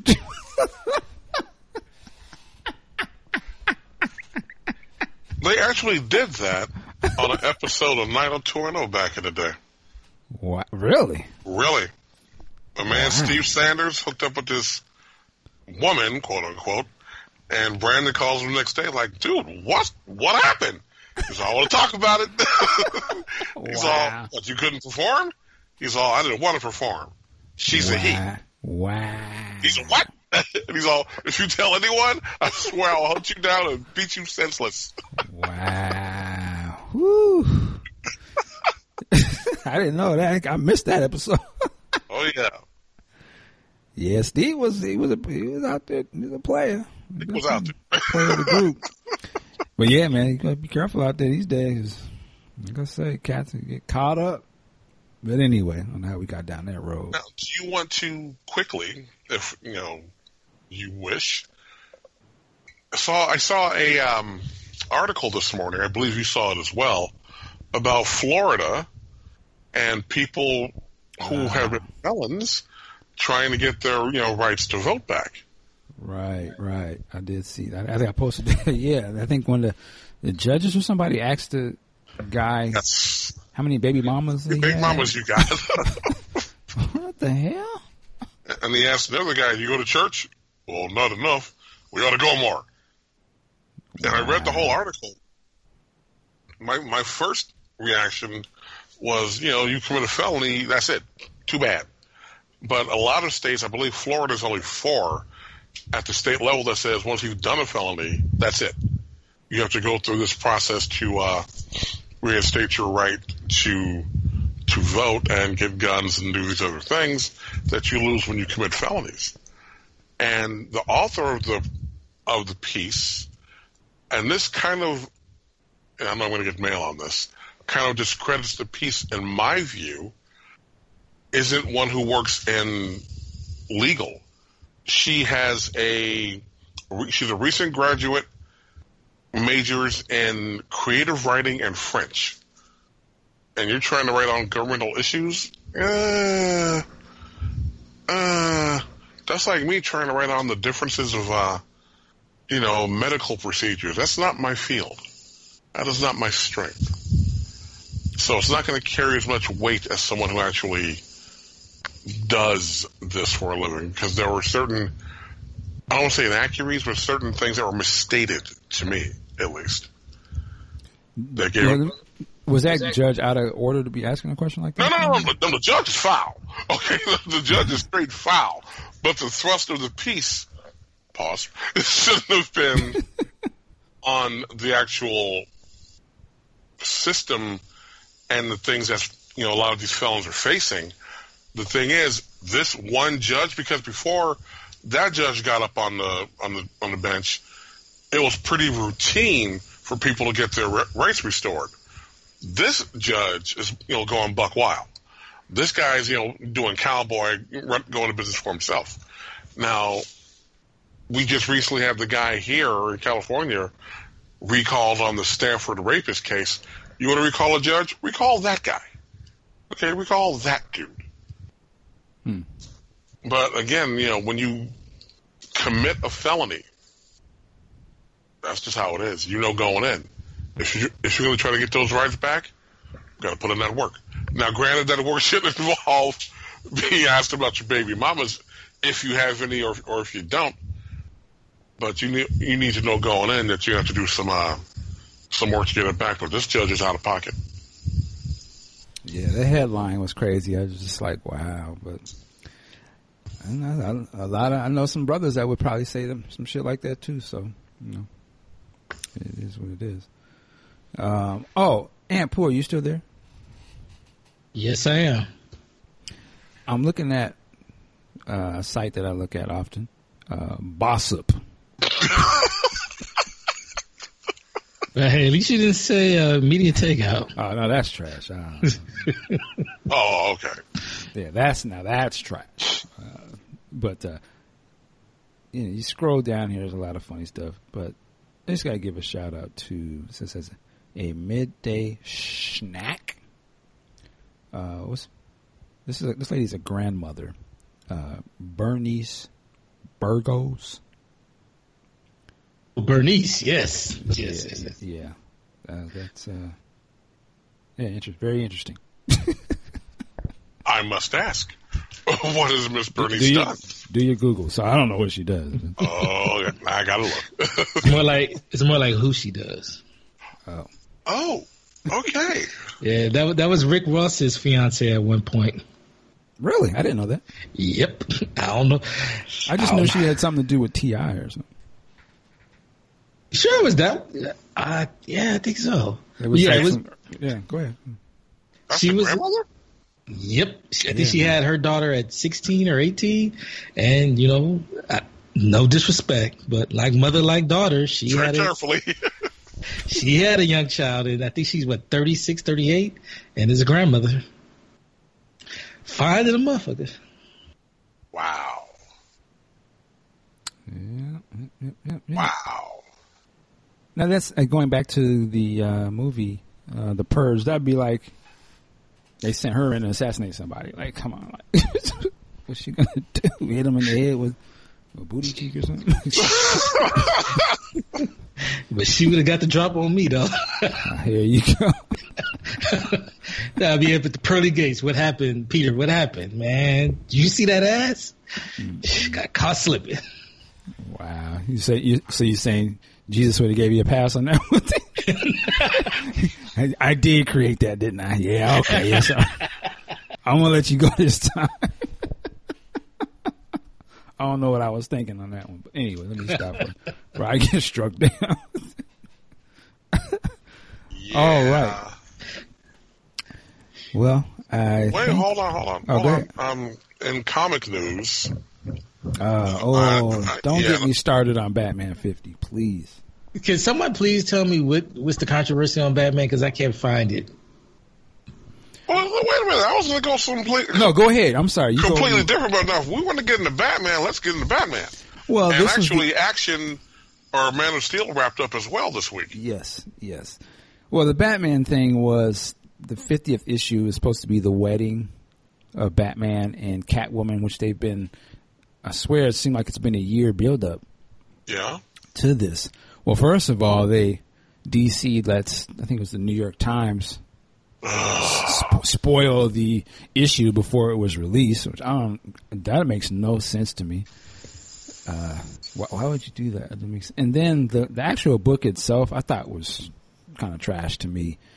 Uh, first of all, they don't get end up getting married, but it's just like it's like panels, regular comic panels, and then it's like two page, two pages of like pinups from different artists that have like uh, this letter, I guess Batman and and Catwoman are writing to each other. Yeah. It was just I, I didn't like it, man, and and then the outcome I didn't like at all. It's like all this build up for that, and it was already spoiled anyway, so I already knew what was going to happen. But just uh, they they dropped the ball on that whole thing to me. It's uh, very disappointed. Well, I wasn't disappointed because I didn't expect him to get married anyway. But this goes to show what the problem with, you know, the whole New 52 relaunch was initially. They could have done this back in the day in the alternate universe. No one would have said anything. But now, you know, everything is in a DC Prime, whatever you want to call it, universe, and there's no way they were getting married. No way. But the the way that they both realized it and punked out at the same time in the same manner, yeah, that was kind of bullshit. You're right. Yeah, I'm just more mad that they they spoiled it before it came out. Like, what was the point of? I didn't need to really read it. Then I was like, this is such an important issue and story, but you give it to some non-comic related outlet, which I guess they thought it was going to be a big news story. But what about all the people who've been buying the book for the last twelve issues, who Exactly. are waiting for this, and you just blurted out? It just was like a, to me, it was a slap in the face of their real customers because they want to get all these so-called other people to buy the book, which ain't gonna. They didn't fucking go. What are they gonna do? Run to the comic book store to buy issue fifty? They've never bought a comic before. Just it's just ridiculous. and buy a comic for that resolution. It, exactly. It just was stupid as hell. I, it, but it, to me, it's just a glaring. This is how. This is what they think about you. Well, it's the same thing that happened um, back when they killed Superman in '92. A lot of people who never bought a book lined up around the block to get one, knowing he wasn't staying dead. Yeah, but that's in '92 when there was comic sale. 2008, ain't nobody lining up around the block Yeah. who ain't never bought no comic to go buy this. That, that ain't. It doesn't make no sense now. It was just shitting on their actual customer base. Well, that ain't new. Yeah, it's not, but it was. It definitely. That's why I'm like, you know what? I don't feel bad downloading them. they don't give a fuck. So I don't give a fuck. Let those all. Let all them people that read the New York Times. They can buy it. That's who they're catering to anyway. So I'll just download it. Yeah, that is definitely one of the problems I have with this industry. They're always trying to, not pimp, but definitely uh, court this elusive new reader that ain't coming. Yeah, not not for something like that. Now, I did see that they did a deal with um, Walmart where they're going to have these like giant size digest type DC Yeah, comics. yeah, I did see that. I think that's kind of cool. I, I want to just buy one just to see what it looks like. Well, they used to do those back in the you know back in the day, especially like um, Archie and Richie Rich type books would do that a lot. They still sell those. Yeah, they're still still, damn, they're still yeah. doing those. yeah, I see them at the grocery store right at the counter. Yeah, so they're trying to get some of that market share, which is hey, if it works, it works, great. Yeah, which is that makes me think about. It. That's interesting that even to this day they still have those books, and I'm like, how do they get that spot in retail? You tell me they can't put Spider Man or the Avengers, as popular as those movies are, they can't get those books in that prime location. No, because those books come out monthly, and they need to be read in a serial format, whereas digest are just collection, you know, edition of stuff. Well, that's big. what I'm saying. They could collect. They have. They got 40, 50 years of comics. That's true. Comics. They could That's put true. those. Here's the story of Ultron, or here's the story that leads up to what you just saw in the movie, or something. I mean, they have all that shit they can do. Just- but I, I guess again, they probably. Here's the thing about you. I guess. They, Why would we do that? We can just relaunch Avengers number one again. for the billionth fucking time. exactly. But you were going to go somewhere with some comic. Uh, what were you going to talk about? Yeah, yeah. Unfortunately, um, comics suffered a huge loss uh, this week. Legendary, and that word gets thrown around too easily nowadays, but this instance it is definitely warranted. Uh, artist Steve Ditko passed away at 90. For people who do not know, Steve Ditko is the co-creator of Spider-Man and Doctor Strange, among other things. And his work was very, very distinct. Uh, a lot of people look at his Spider-Man and his Doctor Strange as the definitive visions of those characters. I can't argue that, but they're definitely stand out, and he influenced legions of other comic artists with his work. Yeah, no doubt, man. He was the original cat to draw Spider-Man, right? Like this. Mm-hmm. Yeah. That was I always wonder. Well, I guess they just did that as work for hire, but man, that's crazy. Such a legacy. And the thing is, when you do, again, I wasn't there, obviously, in the 1950s and 60s, but when you do something as a work for hire back then, you're not really, as a talent or as an employer, you're not anticipating where it's going to go. You're just not. Right. Yeah. Yeah, that's true. But yeah, rest in peace, Steve Ditko. Definitely So, classic. who, who is this Bernice woman? Is she doing anything or just uh, run around with her camera? you must be looking at some pictures. Why, why Yeah. don't you bring? Well, look at her. Uh, uh, uh, Look at her again and ask yourself, what is she? She's she- She ain't got to do nothing apparently. apparently She does that very well. what is what's it say? Fine, she look. She ain't got. She ain't got to know how to sing. yeah. She would have been in the Prince harem. Oh, yeah, that's true. Yeah. She, uh, I think she was a video model. Uh, Oh, okay. but yeah, video vixen turned model, quote unquote, Yeah. and and side piece. Wow. wow. Hey, that's what the streets is saying. I can't lock the hustle. A side piece. This new artificial age, you know, people like that uh, have a big career. You know.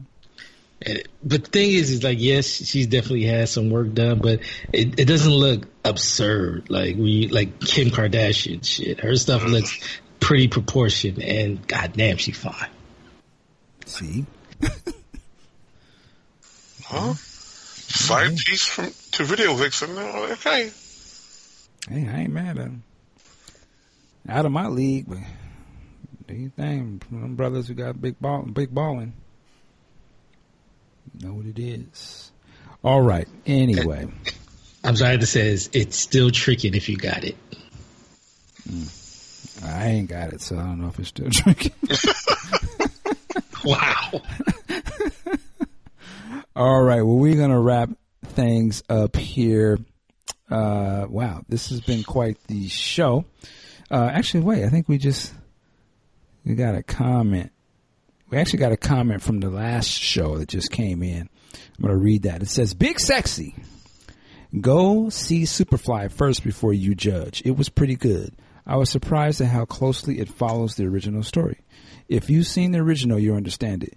You all should discuss it after everybody has seen it. I think they did a great job at modernizing a classic. It could have been really bad, but it wasn't. Uh, so thank you to Vinyl Jeopardy for that comment. Classic. Well, I think she's, she said monitor, they monitorized a classic movie, not calling this new one a classic. But you are you saying that? I Are you saying the old one is? I saw it eons ago. And I wouldn't put it in the grouping of, you know, the bulk of what are, what are called black exploitation films by any stretch. Oh, really? No, no, no, no. I mean, like, if you put it next to stuff like Coffy and, you know, what, like that, no, it's, it's, not even like that. This movie told a story. I'd have to see it again, actually, man. I'm curious. I Yeah, I've only so seen it long. once, and I I would just put it in this. I think it's a classic blaxploitation movie. Uh, I think more so for the soundtrack. Uh, Oh, Freddie, uh, Freddie Mercury, Freddie Mercury. Um, Curtis Mayfield yeah, killed that soundtrack. yeah. Killed it. And the good thing about it, someone just pointed this out to me in an article. the good thing about, or the unusual thing about the soundtrack, is it was told from a stance of someone talking to the main character. It wasn't hmm. glamorizing what he was doing. He was saying, "Look, man, this is what you're doing here. This is what's happening," which I I had never thought about before. Wow, yeah, that, it's a it's a landmark piece of work. That that soundtrack is. Oh, You, if you if you are a, a fan of music, period, that, that's something you should have access to and listen to. It's a great piece of work. that's the first LP I ever bought with my own money. Oh wow, okay. I always remember because they had the the Superfly part kind of folded out. Yep, Yeah, yep. was I bought it long before I saw the movie too, because I was Hmm. eight. okay, okay. Yeah, but yeah, I, I, did enjoy the the new Superfly. It was cool, cool little movie. It, you know, it's just um, we're at an interesting time. Uh, for I guess you know African American movies and TV. I was shows. just about to go there. Yeah, there's so much to choose from, man. Like, quality stuff. Uh, that it's it's amazing. I just been catching up on Black Lightning, uh, and I was watching. I was like, I was like, I had to marvel at. it. I was like, you know what?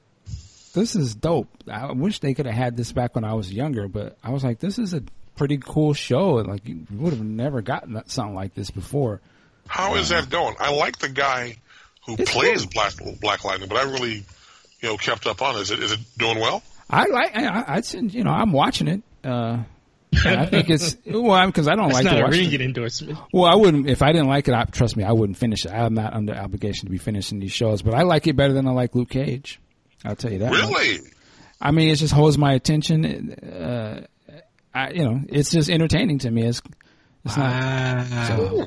Okay. Some some parts so far, I've watched the second season of Luke Cage. I think I've three or four episodes, and it's not bad. I'm not saying it's bad, but I noticed that I stopped watching that and I went back to Black Lightning, and I kind of like it better. But I think they're both good shows. My point is to say there's a lot of great stuff out there uh, to see uh, that, and it's not all stereotypical stuff. You know, there's everywhere from superheroes to family dramas to comedies uh, to big Hood. budget horror movie. You know, horror movies, sci-fi. It's all you know, historical stuff. It's not just either slave movies or it's not just hood movies. It's a plethora of stuff, man. A plethora.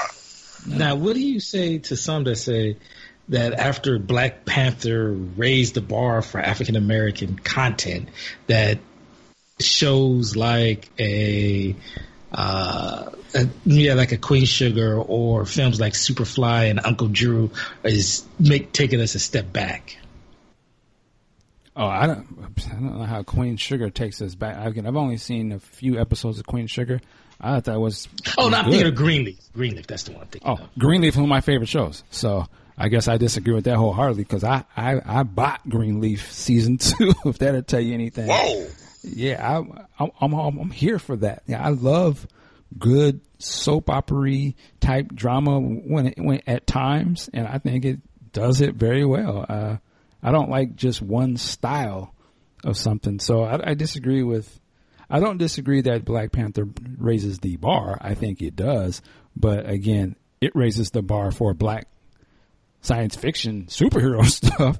But there are different genres of entertainment. Uh, to me, Friday rose the bar on comedies at that time.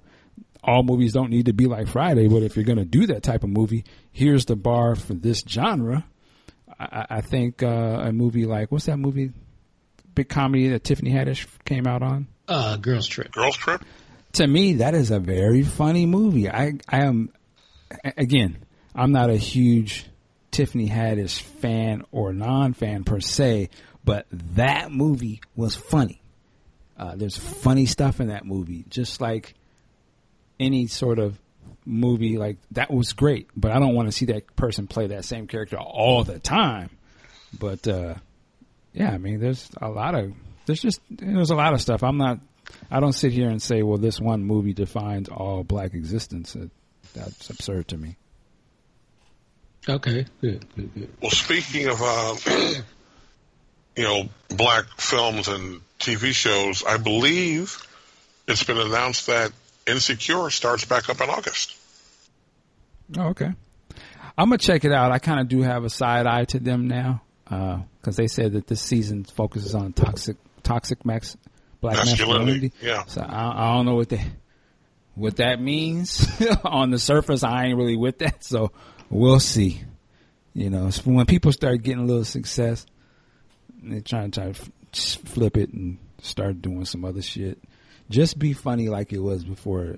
If they're gonna try to have a message, long as it isn't putting us in the what about this type, you know, trying to make us the bad guys.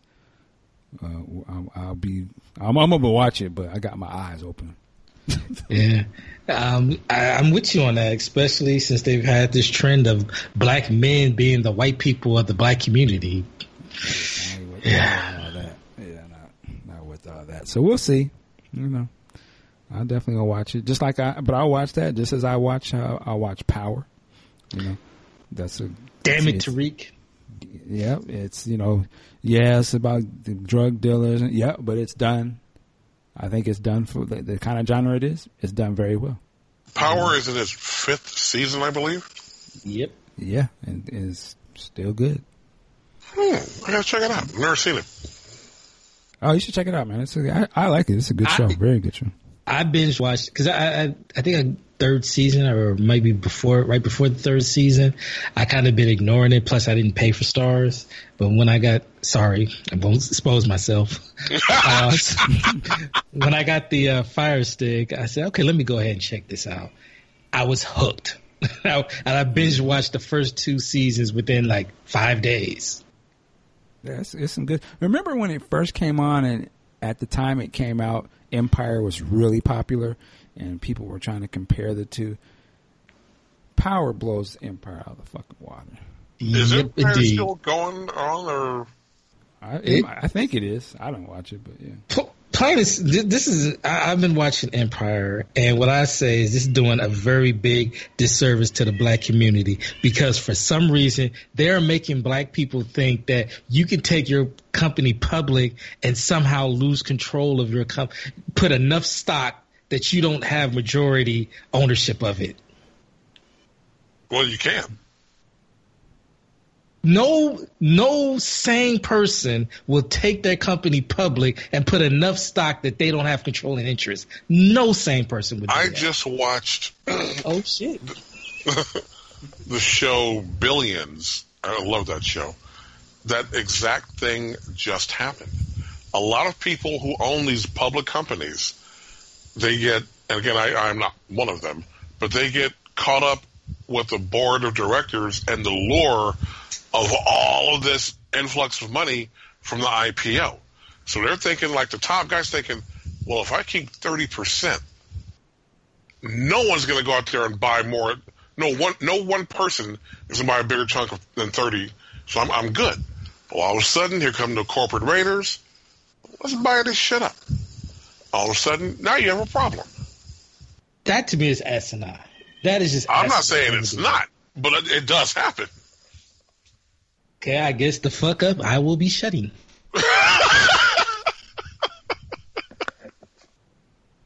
Interesting. Let, let me, let's. Oh, one last story here. I'm just seeing this come across. Uh, it says Donald Glover's record label might be suing him over streaming rights. Oh, here we go. uh, says, uh, yeah, he, Donald, Donald Glover may soon be in trouble with his own record label, Glassnote Entertainment. In a recent lawsuit, they claim Glover, uh, Childish Gambino, has robbed them of the streaming royalties they are owed, and they're going to get the law involved to settle the matter. How much in royalties does Glassnote Entertainment believe they are owed? Uh, it says here about $700,000 in streaming money. And Glassnote said they haven't seen a single dollar from that big pile of cash. Now they're looking to their share of the pie from Glover through the court. As reported by TMZ, uh, Glassnote has produced three albums with Donald Glover, which includes 2011's Camp, 2013's Because the Internet, and the 2016 Awaken My Love, which notably included the chart-topping hit Redbone. Um, as a musician, Donald Glover made a colossal impact, of course, with his new song "This Is America" and its uh, video. which debuted online shortly after its live premiere. Uh, it has gone on currently to do 323 million views on YouTube. Boy, that's a hell of a check coming from that. And shows zero signs of slowing down. According to Glassnote Entertainment, Donald Glover has received close to $8 million from their accounts, and the organization is expected to pay him 2 million in royalties within the next three months. Additionally, the record label claims Glover is making the label pay 1.5 million in a recent demand, which is why it aims to resolve the streaming royalty disputes. Now the record label and the artists are planning to take their recent cash disputes to court. I'm kind of curious, kind of confused and uh, let's see. Donald is currently working on another untitled album right now, which is expected to arrive later this year. According to reports, Donald Glover himself is, is supposedly the last album for Childish Gambino.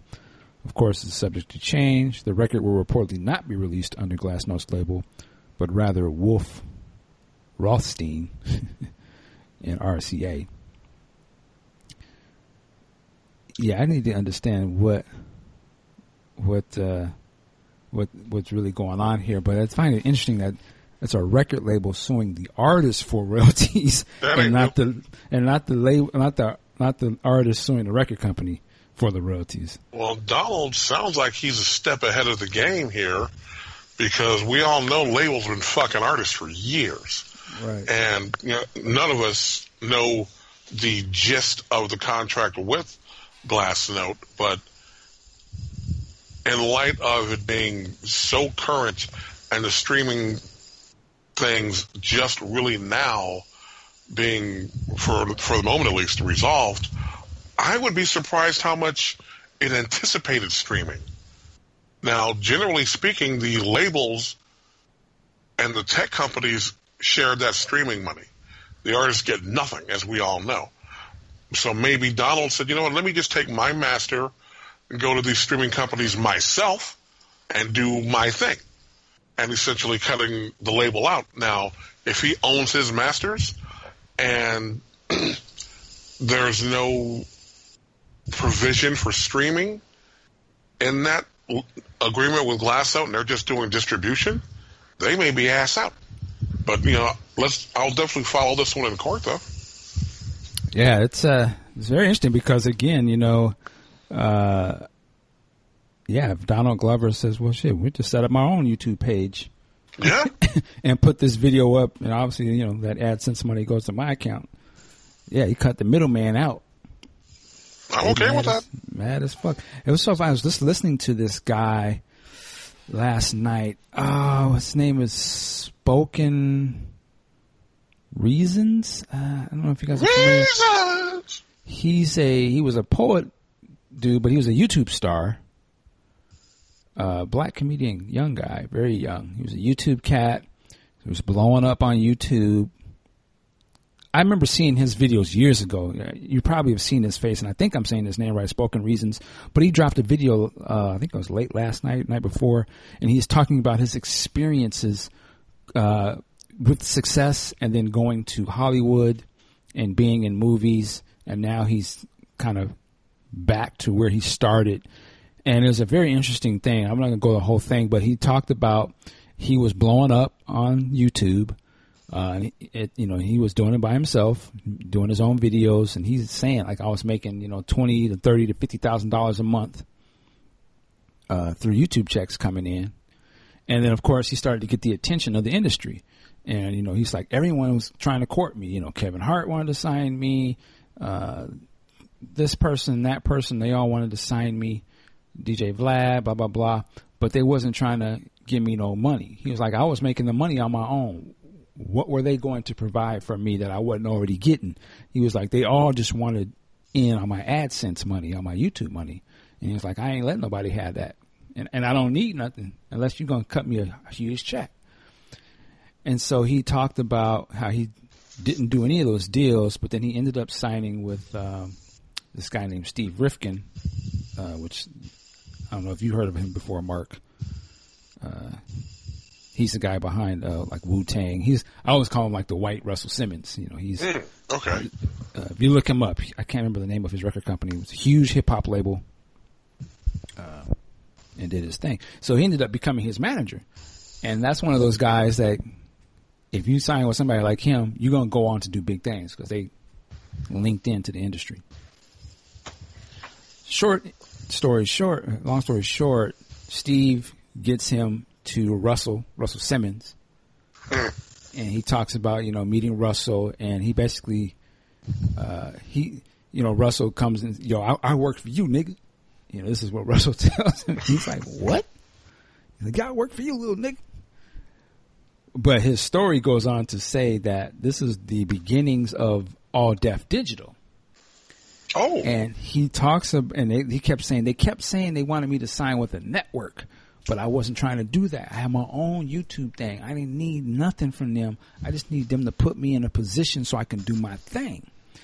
And he starts getting movie audition. He actually ends up being in that movie, The Heat, the Sandra, Sandra Bullock or whatever, yeah. uh, which I guess was a big movie Eh, but he's like, uh, I, they convinced me to move to LA, and but he's like, something happened in the middle. All my AdSense on my YouTube videos got turned off, and he was like, I understand what's going on, and I went from you know having buku money coming in, I'm starting to get low and low on money, and at this point, he's got people that he's on his on his payroll helping him do certain things And I have to still pay these people and I got to pay rent, da, da, da. Uh, but I'm not getting my YouTube money all of a sudden. I can't figure out what's going on. And at this time, in these days, you couldn't contact YouTube and ask them what you know what the fuck.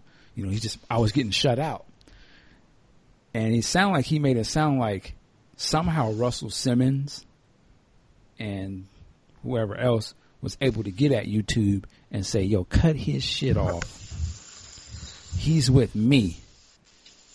And the only way he's gonna get his YouTube money is if he signs with me, and then we can get he can start getting paid, and that's when he ends up starting starting uh, Def Digital with Russell Simmons. He's like the big talent that they have, and it's just one of those stories of you know I know what's funny and what I do, but then they wanted me to do these other things and bring in all these people, and I didn't need all that shit. I just needed you to cut me a check. I can do this on my own, but they kind of cut him out. They they were somehow able to get to YouTube to cut off his money, and the only way he was going to get that money is if they came over here with Russell. And this is a very interesting story of what happens when you get on their radar, and they want you. They they got a little more pull and power behind the scenes to sort of maneuver certain things and get you cut out the game. And then almost like he kind of got blacklisted a little bit because he ultimately ends up quitting them and going to do his own thing. Where'd you see this? Um, I'll find it. He he's a long, very long video. He's he starts going in. Oh, I want to see Uh, this. yeah, it's a it's a very interesting story when you see a, a young creative and they start to do it, and then kind of what happens when you get into that life, and the big money people start coming at you, and you don't necessarily want to play ball with them. And You want to play ball their way.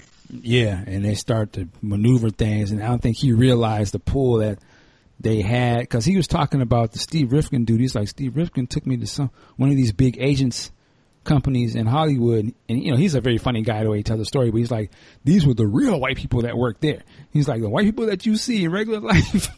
these were the real white. and he was like, they were so slick and they all looked a certain way. Like I was, he was blown away, but he, he saw power. What he's, he really was saying, he saw the real movers and shakers of the game, and they basically just told him, "What do you want?"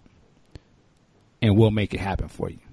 And they did. You know, they, we can put you in front of these real situations, but obviously it was only going to work unless they got a cut off Oh, of course. Yeah, they got to get that taste. So it was very interesting. Yeah, I'll find it and, and share that. I'll put in the show notes as well. Um, but we got to get out of here, man. Uh, so we could be talking all day. Ladies and gentlemen, listen, where can you find Mr. Ant Pooh when he is not being a father? He's always a father, so you're always going to find him being a dad.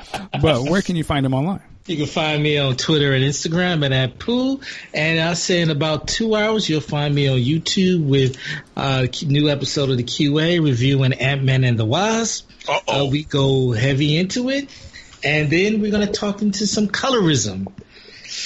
Yeah, that one gets deep. Oh, That just reminded me of something. Oh, And uh, so I saw a tweet on your co-host's timeline. Something about did you said she was ugly? Or something? Yeah, I saw that too. There, Ant. Now, I usually don't be getting in other folks' business, but I was just like, come on now. That ain't what happened. She You need to put- cross that, man. You gotta watch the show and see what happens. Okay, all right. Well, listen to the show, I should say. Oh, and then next week, I I will be at. Hey, this is this is for this for the show, right? I'll be at BeautyCon, Linden Miles, It's for what show now? for our show. We're doing Oh, we're going okay. to BeautyCon. Uh, Mariah wanted to go. I made it happen, so we'll be there covering everything. Hopefully, getting some cool interviews in as well. You guys gonna do some video? Yep. Oh, Titan. Okay, I'll, I'll Beauty taking con. man card. Thank you. hilarious. Whatever. I, Go well, ahead. hey man, long as you're not getting a makeover, then it should be all good. Yeah, hey, I'm gonna be on video. I might need it. I'm just keeping it real. Hilarious. Toes done. Wow. all right. Well, we'll definitely be looking out for that. Uh, Big Sexy and Sack. Where can I find you? Oh man, it's starting to get a little warm here. But uh, Twitter, and I've just been a little more active on it. I'm being followed by the lovely Mandy Rose from WWE. Thank you, thank you. Uh, WSC Mark Facebook, Mark Wiggins, and on the 17th, I'll be on the plane headed out to DC for a week. Looking forward to seeing the museum and trying a couple of Michelin starred restaurants out there. All right. Nice, nice. Ladies and gentlemen, I will be here putting in work as we always do. I want to thank all of our listeners on YouTube because I'm going to put this on YouTube. So I'm going to open the door. I'm going to Steve open Rifkin, the door call us up. to those. No, I'm opening the door to those comments because I know they're going to. They're gonna go in on this, and I love it. I'm here for it. I may not respond, but I'm gonna definitely read it. Oh yeah, they're Um, definitely coming for you. Oh yeah. Yeah, and hey, I'm here for it. Also, uh, shout out to everybody on Podcast Juice, the whole team putting in work and doing great stuff.